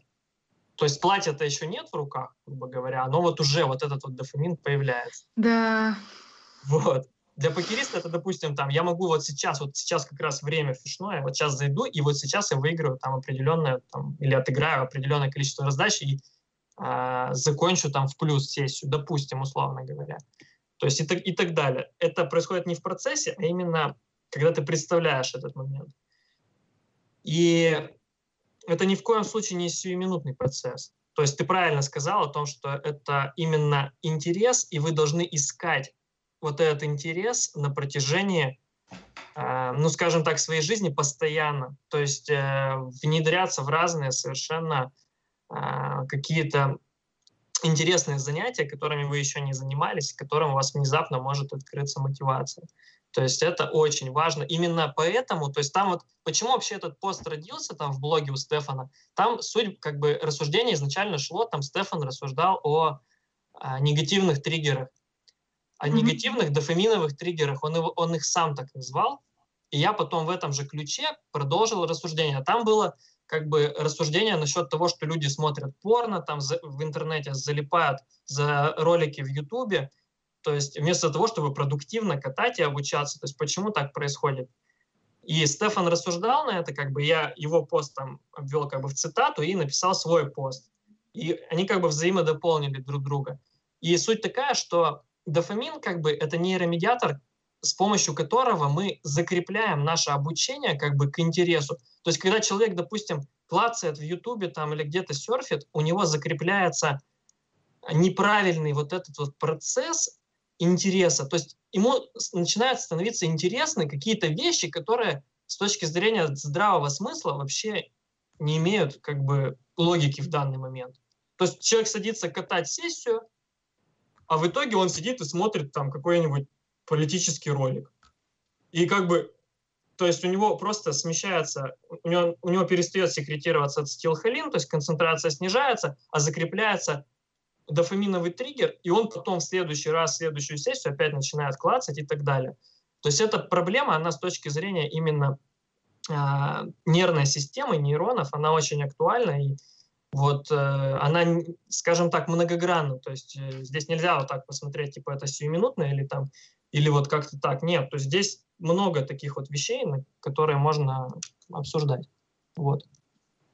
Угу. А, поскольку мы это все обсуждаем еще и а, в концепции проблем начинающих игроков, возможно, вы видели а, комментарий к нашему анонсу от такой длинной, большой. Э, была, был ли у вас э, шанс прочитать его у кого-нибудь или мне примерно рассказать, о чем там было? Кто-нибудь прочитал? Никто не Я прочитал очень вкратце так, то есть...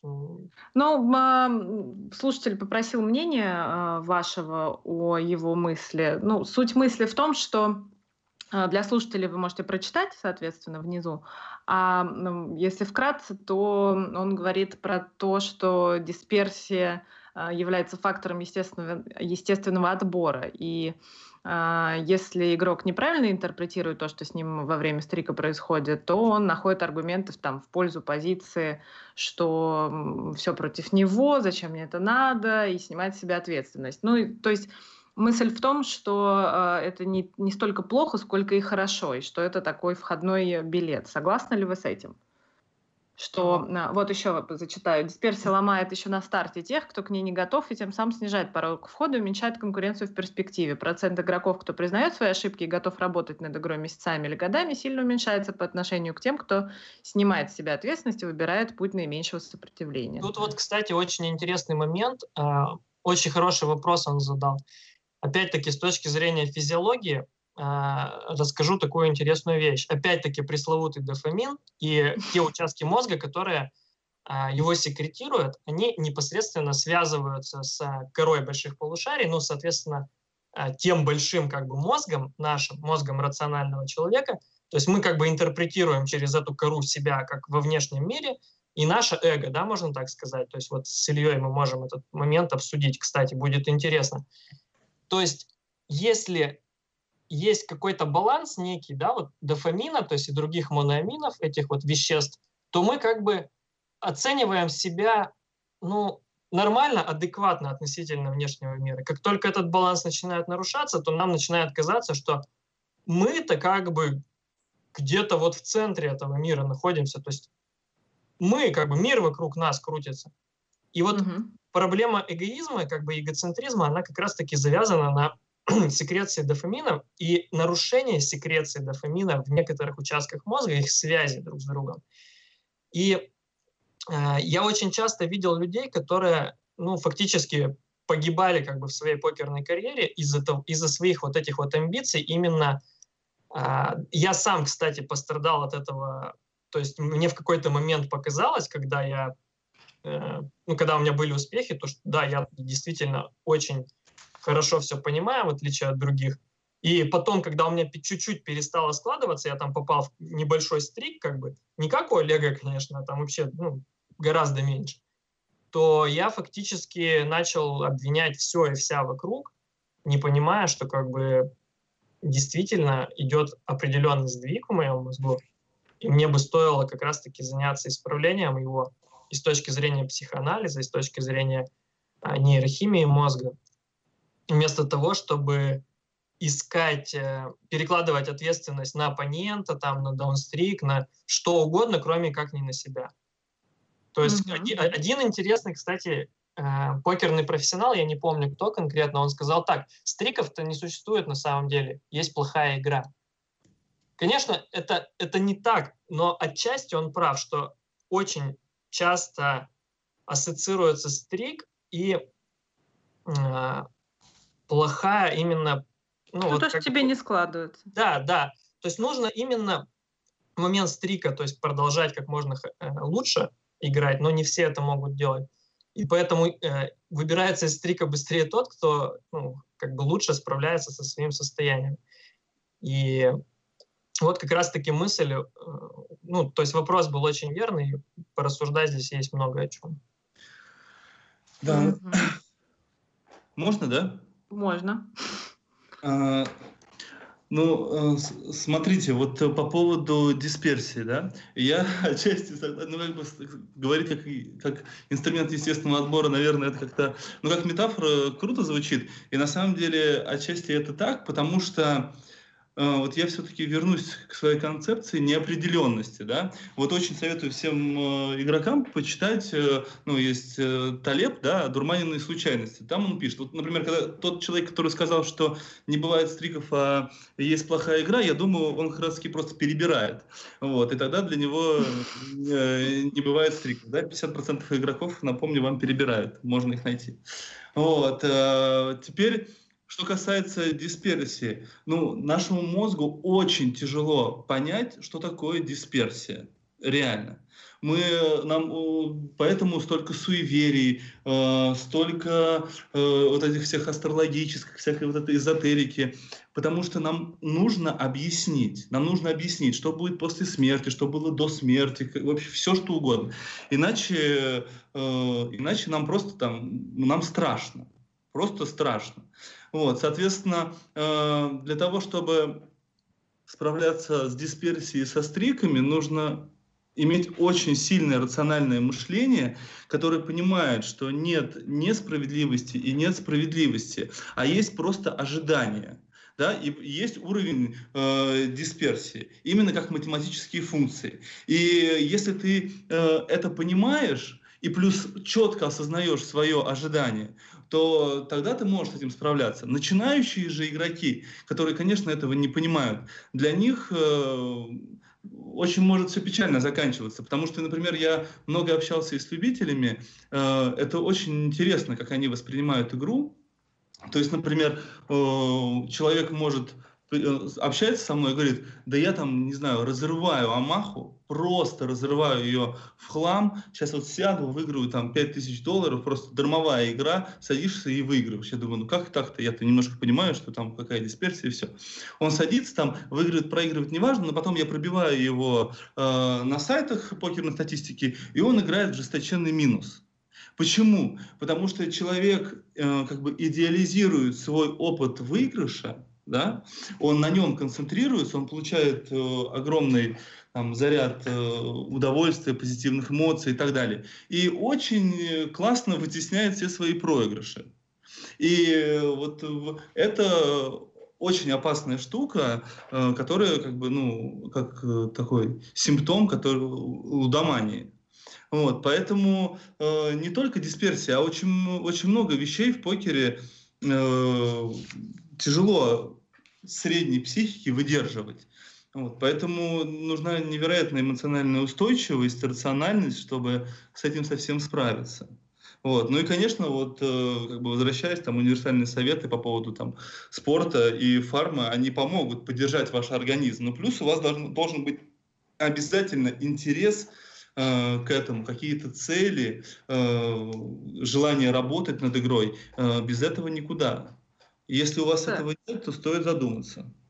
И тут мы упираемся снова в мотивацию. Ну, смотрите, вот мне кажется, у меня складывается уже картина постепенно, нам еще нужно третьего кита обсудить. А, мы поняли, как нам себя вести, мы поняли, где нам взять мотивацию. И здесь мы сталкиваемся с такой проблемой, как а, апатия, а, лень, плохое самочувствие, нежелание волочить себя в тот же зал, и, ну, лень в первую очередь. Вот нам, кстати, пишет наш постоянный слушатель Фора 88. Добрый вечер, рада вас видеть в чате. Как вы думаете, как лень а, влияет на психологическое здоровье?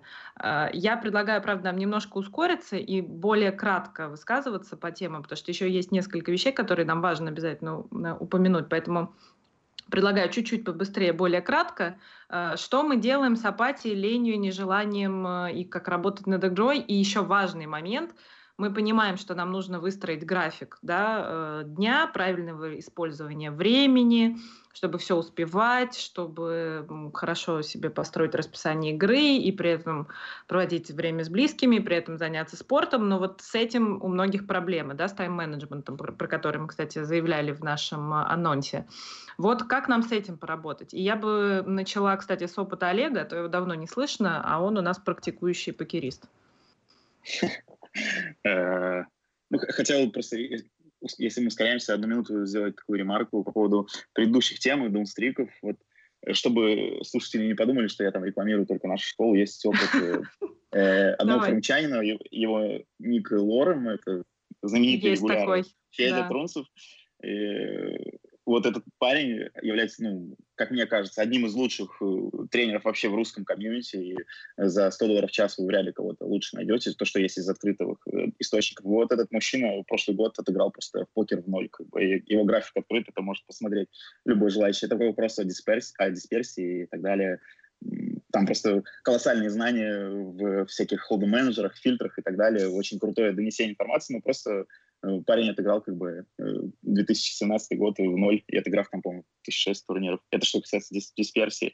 А что касается тайм-менеджмента и подхода к игре, дисциплина одно из наверное, это самый столб сейчас э, покера там, года 2018, ну, начиная с 2017 года, люди, которые не занимаются самодисциплиной, которые не занимаются спортом, не уделяют э, э, внимания не только своему там какому-то покерному скиллу, но и внутреннему состоянию, вообще своим ощущениям, отношению к жизни, те будут прилично уступать людям, которые этим занимаются, потому что сейчас недостаточно просто иметь какой-то багаж знаний, нужно и быть хорошо психологически подготовленным, подготовленным э, как к игре, так и во время игры, так и э, ну, так называемые заминки, разминки делать, когда вы готовитесь к сессии, вам нужно э, отключить все там отвлекающие вас факторы во время игры, э, быть полностью погруженным, э, потому что то, как мы принимаем решения, наш способ принятия решения, он, он не менее важен, чем э, наш багаж знаний, наши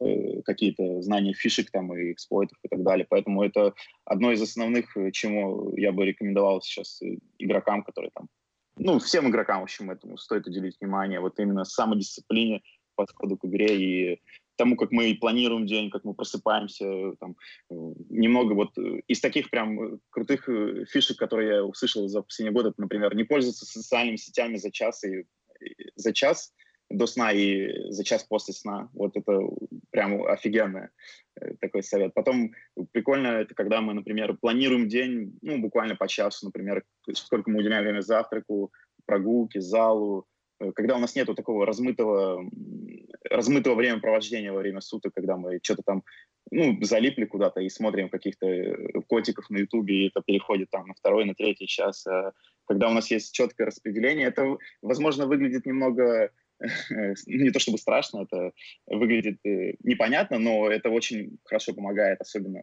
Это даже не обязательно, если вы занимаетесь покером, это в любом деле улучшит а... ваш скилл а почему нельзя смотреть Инстаграм за завтраком? Я не поняла. Э, не за завтрак, но это, э, например, чтобы хорошо заснуть, чтобы иметь хороший сон, э, очень нужно избавиться от всех раздражающих факторов. Да, вы когда, например, что-то посмотрите перед сном, прочитаете или услышите, организм может возбудиться, вы испытаете какие-то эмоции, и просто как, как минимум ваш мозг будет забить чем-то, его нач, ну, начнут посещать мысли без вашего как бы, согласия на это. Поэтому хорошо погулять перед сном, э, подышать свежим воздухом, просто ничего не поделать, э, желательно не читать, не смотреть всякие соцсети. И то же самое после пробуждения, организм просыпается, нужно э, сделать зарядку, это тоже очень большой плюс, как, как это кажется странным и типа каким-то олдскульным там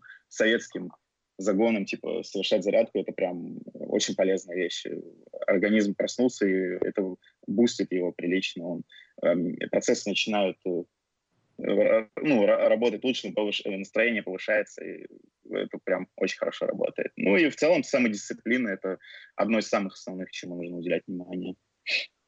Угу. Ну вот ты как раз сказал, что это все очень важно, на это нужно обратить внимание, себя нужно заставить. И вот чат прям очень ожил, всем очень э, явно э, интересно, собственно, где взять энергию, что вот когда лень просто тебя побеждает, угу. и а ты себя энергия... чувствуешь. Вот сейчас мы у ребят будем спрашивать. Вот я скажу. Конечно, да, где мы берем, значит, как мы боремся с ней, с ленью? Да, но тут на самом деле мы все это время про лень говорили. Просто есть небольшая путаница в терминологии, потому что именно с точки зрения психологии лень это отсутствие мотивации. Та-дам! Да, да, да. Просто, но на самом деле здесь есть что добавить. Тут еще, э, вот я вспоминаю, и был такой, ну, проводились э, психологические эксперименты, э, где было четко подтверждено, что человек, как бы, находясь там в каком-то коллективе, э, если его вклад в деятельность никак не оценивается, да, то есть он не чувствует своего э, какой-то значимости, то он проявляет социальную лень. Угу. Вот, что это значит с точки зрения покера, что в покере очень тяжело найти свой вклад там в социум или еще что-то, понимаете? То есть да. э, это не нужно забывать об этом. То есть э, люди путают, э, что сам покер сам по себе является как бы причиной лени. Вот. Поэтому это просто вот одно с другим может э, мешаться. А вот нас спрашивают, э, как же бороться с ленью, если человек полностью ленив и даже трудно носки в шкаф убрать? Ведь э, чтобы убрать носки в шкаф, не нужна мотивация? Или нужна? Ну, конечно, нужна мотивация э, того, чтобы у тебя было там опрятно в, в комнате. В комнате. Да, любое действие требует мотивации, любое, самое элементарное. Чтобы, чтобы открыть глаза, нужно тоже проявить определенную долю мотивации. Вот. Но просто э, покер, покер в этом смысле э, очень сложная деятельность. Если у вас именно нет очень сильного интереса к игре или огромной мотивации в деньгах, вот, то, то вам будет очень непросто найти мотивацию. Угу. Ну, просто получается, что для того, чтобы победить лень, нам нужно составить себе график и заставить себя там пойти в зал или не сидеть в соцсетях. Но когда ты этот план составляешь, ему же еще нужно следовать изо дня в день. Вот в этом есть какая-то проблема, чтобы заставлять себя следовать этому плану? Или, может быть, вообще Михаилу еще есть что сказать по поводу лени, и можно еще как-то на это смотреть? есть чего сказать. На что? самом деле. Очень много есть чего а, сказать. На самом так, деле. мы тебя слушаем. А, во-первых... Э, Только я... мы убыстряемся, помнишь? Да, я, во-первых, согласен с Ильей э, абсолютно в том плане, что лень — это отсутствие мотивации, это совершенно точно. И даже для того, чтобы убрать носки, абсолютно точно нужна мотивация. Еще вот какой важный момент. Обязательно нужно следовать циркадным ритмам. То есть если вы методично и долго не спите по ночам, очень часто появляются такие проблемы, что люди говорят, мы не можем проснуться, то есть э, люди спят очень долго, а, а днем сон как бы его нужно больше, чтобы восстановиться, и поэтому если вы ложитесь спать, допустим, в 5-6 утра, секреция мелатонина практически на нуле, и вам как бы вы не восстанавливаетесь ночью, вам хочется и хочется спать днем. И потом наступает такое чувство, что вам тяжело открыть глаза. Вот сейчас кто-то говорил, что даже тяжело открыть глаза утром. Да, действительно, э, даже уже с самого начала вашей деятельности, как бы, когда вы должны быть максимально бодрым, вы не можете открыть глаза, вам трудно даже сделать зарядку и так далее. Вы там как зомби там садитесь за компьютер сразу же, там или кто-то кофе себе наливает, дополнительно пытается э, разогнать свой организм. Совет максимально простой. Настройте нормальный режим.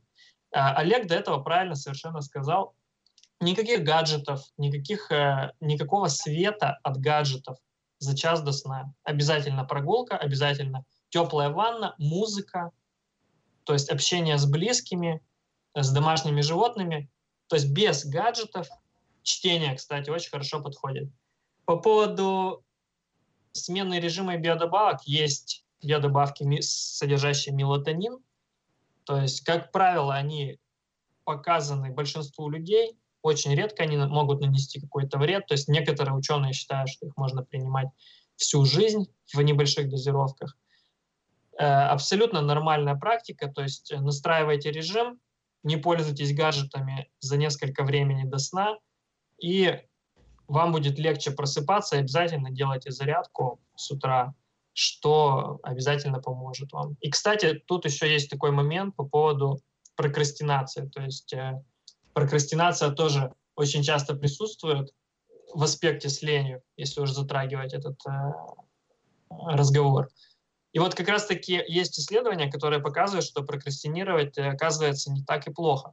То есть вот в этот именно момент, когда вы, условно говоря, ленитесь делать что-то именно очень важное и вам нужное, у вас приходит чаще начинают приходить мысли об этом процессе, соответственно, это генерирует креативные идеи. То есть здесь такой получается график, то есть э, чем выше продуктивность, тем ниже креативность. То есть, а чем больше вы прокрастинируете, снижается продуктивность, вырастает креативность. И вам нужно найти вот этот баланс. То есть вот об этом тоже рекомендую подумать. Круто. Это как читмил во время диеты, мне кажется когда ты себя держишь в руках, но раз в недельку что-нибудь съедаешь, что нельзя.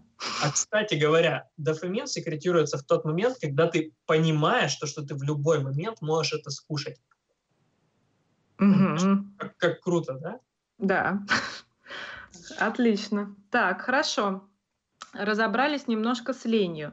А, был еще вопрос в чате довольно давно уже, когда... Вот, смотрите, я подведу таким образом к еще одной подтеме, но там я вам вообще дам прям очень кратко высказаться, прям советы, что делать. Значит, а, нас спрашивает слушатель, после одного переезда реакция ноль, но когда за, один, за одну-две минуты я вылетаю с двух-четырех турниров, то меня жарит изнутри. Как бороться? Давайте кратко. Тильт, я уверена, что это огромная тема, Можно в которой? Можно мы... Да, но, в общем, советы. Что мы делаем с тильтом, когда он нас обуревает? Это менее общая тема, а вот в моменте. Да.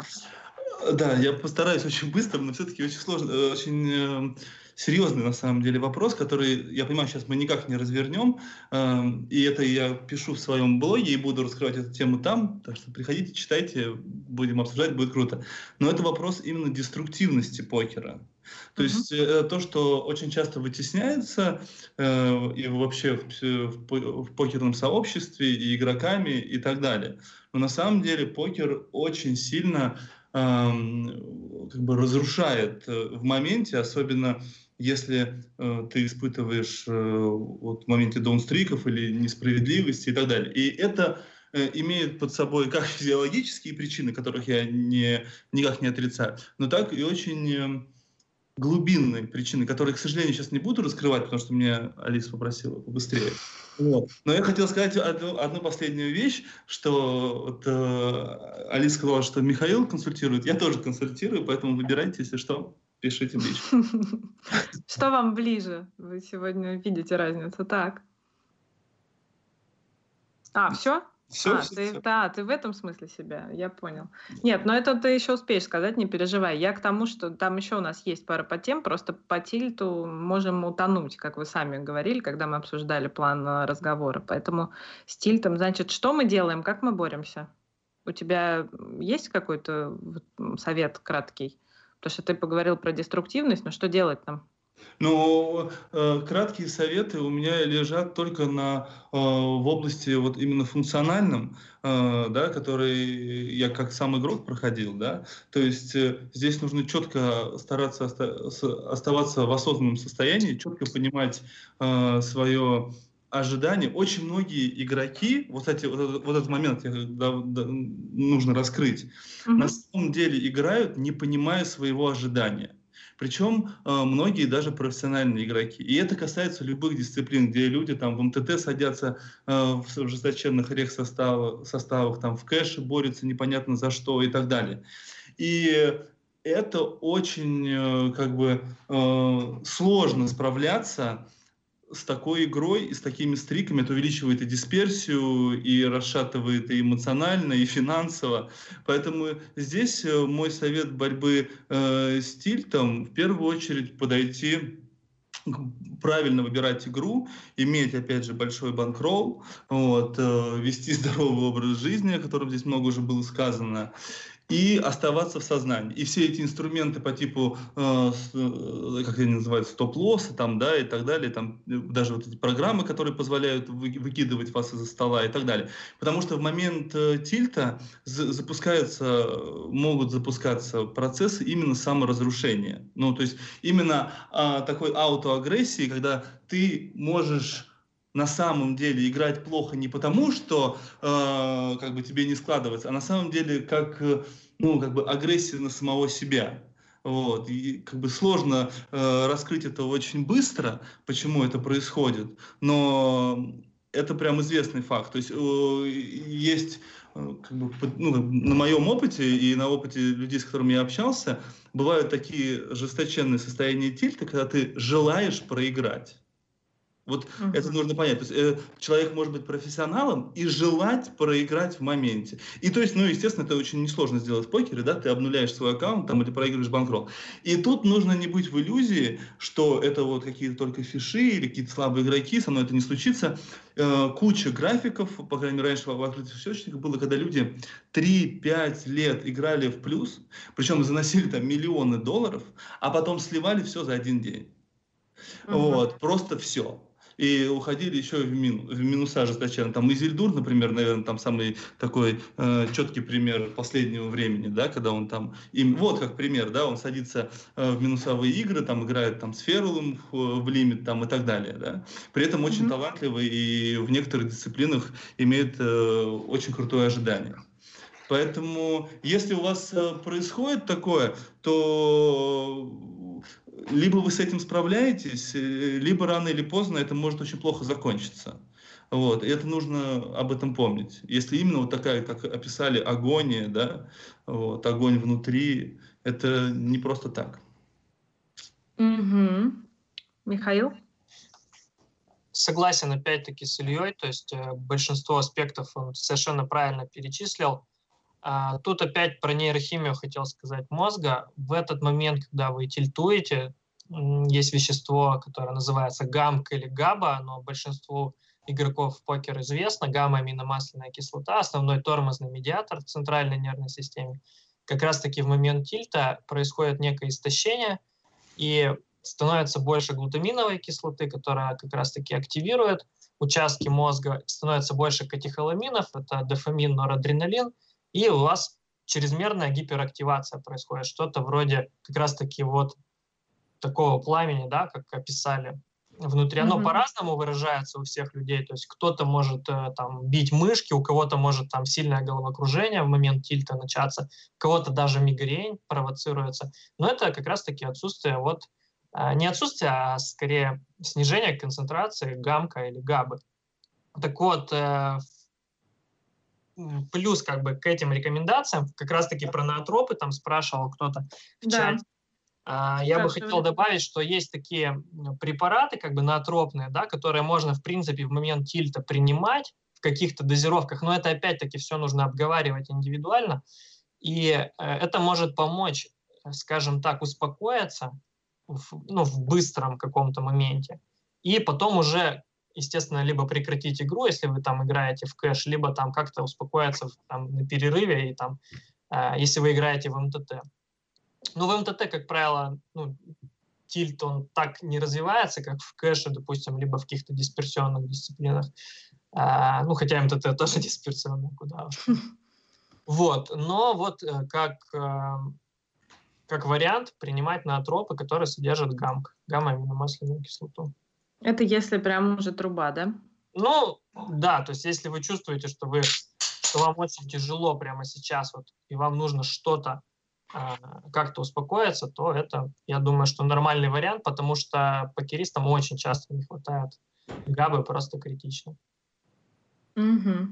Еще есть антистрессовые игрушки у многих, ну, которые кстати, ты мнешь кстати, тоже нормальная штука. Вместо, вместо мышки бросать. Мнешь там акулу в У некоторых целые комнаты есть антистрессовые, там специальное там оружие есть, специальные манекены стоят. Вот. И, и, это, и это очень правильно. То есть обязательно нужно находить выход этим э, негативным эмоциям. Это очень важно, потому что э, лучше разбить мышку и монитор, чем э, проиграть банкролл. Да, все как бы очевидно, поэтому э, обязательно выход должен быть. Либо, либо выход будет там через, э, вы его, как бы вы эти эмоции проживете, да, как-то, отреагируете их, либо вы отреагируете их другим образом, да, уже в игре. Поэтому mm-hmm. лучше не терпеть эти эмоции, там, там, бить мышку, еще кого-то, вот, ну, в рамках уголовного кодекса, да, вот, но э, это лучше, чем проиграть это в игре. Миша, Инар, привет. Так, хорошо. Олег, у тебя есть какие-нибудь рекомендации по тильту краткие? Ну, э, краткая рекомендация по тильту, то, что если вы играете профессионально в покер, то вы не имеете права на тильт. Это если очень кратко. Отлично. Ну хорошо, чуть-чуть можно развернуть. Я разрешаю. Ну, если чуть-чуть развернуть, то ну, вы не имеете права на бы оконченное предложение. Просто я не эксперт в психологии или в других каких-то подобных науках, но если вы играете в покер много и вы тильтуете, то у вас будут очень большие проблемы. Ну хорошо, а значит ищем в первую очередь выход эмоций. А во, вторы, а во вторую очередь э, присматриваемся к добавкам, которые рекомендует Михаил. Так, финальный вопрос, который я хотела бы с вами обсудить. А, здесь Михаилу больше бы дала слово уже, ну, неважно, какая очередь. Вот мы допускаем, мы разобрали а, много проблем, да, мы разобрали проблемы регуляров, мы разобрали проблемы тех, кто только начинает, мы разобрали какие-то общие проблемы, с которыми все сталкиваются. Ну вот мы допускаем момент, что в принципе кто-то нас слушает, у кого нет особенно проблем. Он сильно не тильтует, э, там, пожаловаться на отсутствие дисциплины или мотивации не может. Но, тем не менее, человек хочет как-то улучшить качество игры, качество своей психики, возможно, ну и как-то просто улучшиться. А, есть ли какие-то у вас рекомендации для таких людей, у которых не так много проблем. Но тем не менее, что точно стоит порекомендовать и в каком-то, и в психологическом плане, и в формологическом плане всем, кто играет в покер. Вот что точно всем полезно. И вот, вот здесь, здесь я почему... Таки, а, да. речь должна идти о медитации. То есть вот медитацию всем абсолютно показано применять и тем, кто тильтует, и тем, кто играет в стабильный плюс и чувствует себя абсолютно комфортно. Медитация показана абсолютно всем и регулярно. То есть вот mm-hmm. это универсальный инструмент, который поможет преодолеть тильт тем, кто тильтует, который поможет повысить осознанность тем, у кого все хорошо. То есть это просто плюс ЕВ для всех игроков и не только игроков, для всех людей. То есть медитация — это то, что очень важно для всех. Ну, Второй ну хорошо. А, ну да, не буду перебивать. Угу. Второй момент – это то, что секретирует ацетилхолин, то есть это способность к обучению, концентрации и памяти. То есть это биодобавки, которые содержат аминокислоту холин, а, это лецитин, это дмая, э, диметиламиноэтанол, э, пироцетам, если из ноотропов. То есть вот такие вот вещи, их в принципе можно принимать спокойно. Это абсолютно нормальные вещества, которые повысят производительность мозга. Это что-то вроде топлива. То есть лецитин – это то, что содержится в орехах. Э, то есть это абсолютно, естественно, нормальная вещь, которая показана тоже большинству людей. Особенно тех, кто занимается мозговой такой деятельностью. То есть вот эти вещи я бы посоветовал э, именно всем людям без исключения, чтобы улучшить память, концентрацию и когнитивную составляющую. Угу. А по витаминам мы смотрим э, сначала свои анализы, правильно? По витаминам у меня тоже есть э, несколько больших постов. То есть я советую заходить в мою тему. Там внизу есть факт и статьи, которые ведут вас в курс дела. И там есть и по витаминам, и по мотивации, и по концентрации. То есть по всем, прям по всему тому, что мы сегодня обсуждали, там есть конкретно каждый отдельный пост. Да, это факт, действительно так, но мы поэтому тебя и пригласили, чтобы ты сегодня нам э, выжимку предоставил. Хорошо. А, по поводу фармакологии понятно. Илья, Олег, какие еще рекомендации полезные всем покеристам, которые улучшат качество игры? Ну, я могу сказать, ну, спорт очевидно, да, причем лучше кардио э, нагрузки. А, прогулки, да, но это вот почти то же самое. Ну и работа в команде, то, что Олег говорил, и вот я с ним полностью согласен, то, чего я в свое время не делал абсолютно, но я при этом считаю, что если как раз-таки человеку все хорошо, и он хочет дальше расти, ему нужно искать команду, которая может ему что-то дать, в идеале, чтобы там были игроки сильнее его, а, к которым бы он стремился, учился у них и работал вместе вот, создавать себе какие-то челленджи, может быть, какие-то соревнования, и тем самым, это, по-моему, универсальные советы, если человек хочет просто добиваться больших результатов. Угу. Олег, что-нибудь добавишь? Mm, ну, я согласен с тем, что все ребята сказали. Приходите в команды, самосовершенствуйтесь. Как минимум, это улучшит ваши шансы, но, опять же, это не, а, э, не гарантирует вам того, что, ты, что вы там значительно станете играть лучше, потому что нужно, очень важно понимать, что ну, там, процентов 70-80 это то, как вы будете относиться к игре, к жизни, там, все, в общем-то, по большому счету зависит от вас. А так, э, коллективизируйтесь, соединяйтесь с такими же игроками, как и вы, и ставьте цели перед собой, какие-то мечты, которые будут заставлять вас там просыпаться в самые фиговые какие-то прям э, периоды вашей игры или жизни. Это будет вам только помогать, потому что не имея какой-то большой мечты и маленьких-то целей, которые там на неделю, на две, на месяц, вам будет просто сложно утром проснуться и заставить себя делать эту же зарядку после того, как вы э, вылетели опять на каком-то одиннадцатом месте, бига одиннадцатого, вот. Нужно видеть постоянно каждое утро перед собой что-то большое, что будет заставлять. Не, это не обязательно то, что то, к чему вы придете рано или поздно. Возможно, вы никогда не достигнете этого, но как минимум это будет вас заставлять э, продирать глаза и э, ноги высовывать из-под постели. Вот. Угу. А зачем ты нужен игрокам сильнее, спрашивают в чате. Зачем я нужен игрокам сильнее? Нет, не это, ты, наверное, нет, это, не наверное, ты у конкретно. меня, у меня спрашивают. Да. Ну, например, ты просто общительный парень, и, и как бы всегда есть кто-то сильнее, кто-то слабее, да, и если ты можешь кого-то, как сказать, заинтересовать, почему нет? Мгм. Можно по-разному заинтересовать. Конечно. Так, у кого-то эхо появилось. Вы, кто-то меня, по-моему, включили на громкую нас. Так, э, еще краткие вопросы. Спрашивают, без рецепта ли то, что рекомендует Михаил? Да, это все безрецептурные вещи, то есть их можно приобрести либо на iHerb заказать, либо в аптеке. Мгм. Это безрецептурные биодобавки. Отлично. Так, э, еще один к- краткий вопрос. Курение влияет на мозговую активность? Как по возможности уменьшить негатив, не бросая курить?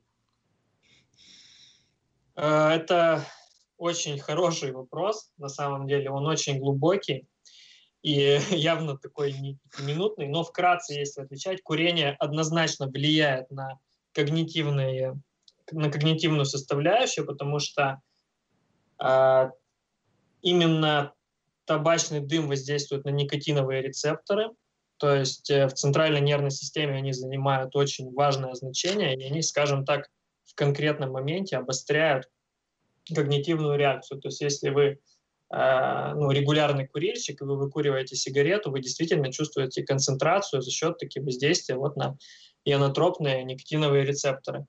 Но, конечно же, в долгосрочной перспективе ку- курение это минус ЕВ, и, соответственно, нужно, конечно же, бросать.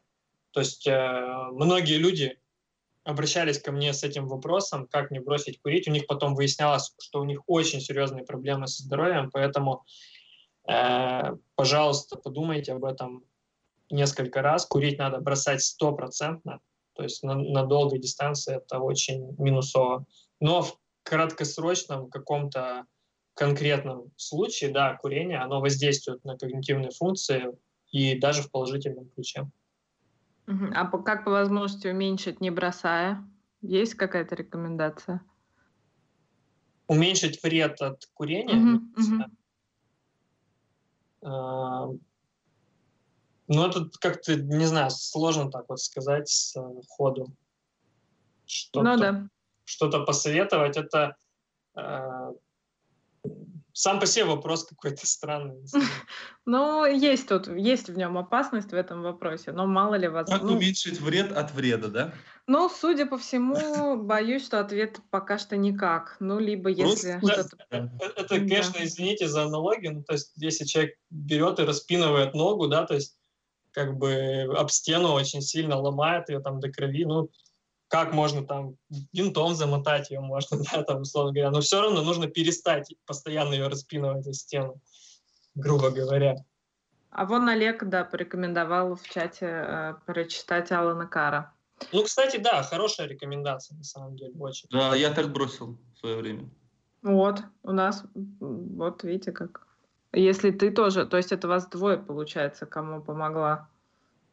Вот, прекрасно. Так, Олег перешел в чат и не разговаривает с нами. Я не хочу вас перебивать, но как минимум, если вы почитаете эту, книжку, ничего хуже 100% не станет. Отлично. Ну хорошо, э, ровно два часа мы с вами провели в эфире. Э, по-моему, получилось очень интересно. Перед тем, как попрощаться, э, у меня есть несколько объявлений. Значит, объявление первое, в последнее время очень важное. Если для вас этот эфир был полезен, дорогие слушатели, пока вы не разошлись, не забудьте поднять его рейтинг и не забудьте поставить плюсик, чтобы те, кто еще не слушал нас и будет слушать записи, поняли, что это имеет смысл послушать, чтобы они обратили внимание на то, что у нас получилось. Вот, порадуйте нас. Это первый момент. Второй момент. Обязательно сейчас в комментариях я э, оставлю ссылки на блоги наших уважаемых гостей, э, на э, Михаила и на Илью. На Олега, в принципе, Олег, у тебя есть блог? Э, нету.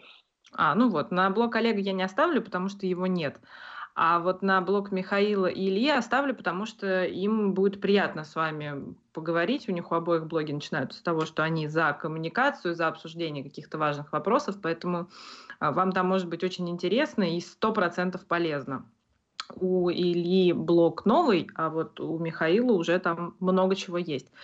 Это второе мое объявление. И третье мое объявление. Сегодня у нас был эфир, посвященный психологии онлайн, и мы еще обязательно подготовим эфир про психологию офлайна, о том, как готовиться к важным турнирам, о том, как себя психологически там вести в каких-то живых противостояниях и много почему еще. Поэтому, если у вас есть какие-то там желания или предпочтения по гостям, то не стесняйтесь мне писать я это все обязательно рассмотрю, потому что мне кажется, это тоже должно быть очень полезно. Вот такие три объявления про рейтинг не забывайте, потому что мне кажется, что получилось очень полезно. Не знаю, насколько это для практикующих все было полезно, но мне кажется, очень много разных рекомендаций с разных сторон. А, в связи с этим я говорю большое спасибо нашим сегодняшним гостям, а, всем троим а, с разных сторон на все посмотрели. Надеюсь, вам понравилось. И предоставляю вам слово, чтобы попрощаться и, может быть, чтобы сказать какие-то финальные слова, если вы что-то еще не рассказали. Вот здесь как раз, Илья, ты должен был сказать про свои консультации, но может Я просто думал, что ты все уже заканчиваешь, и у меня больше не будет слова. Нет. Ну, давайте. Кто хочет, э, давайте постепенно прощаться.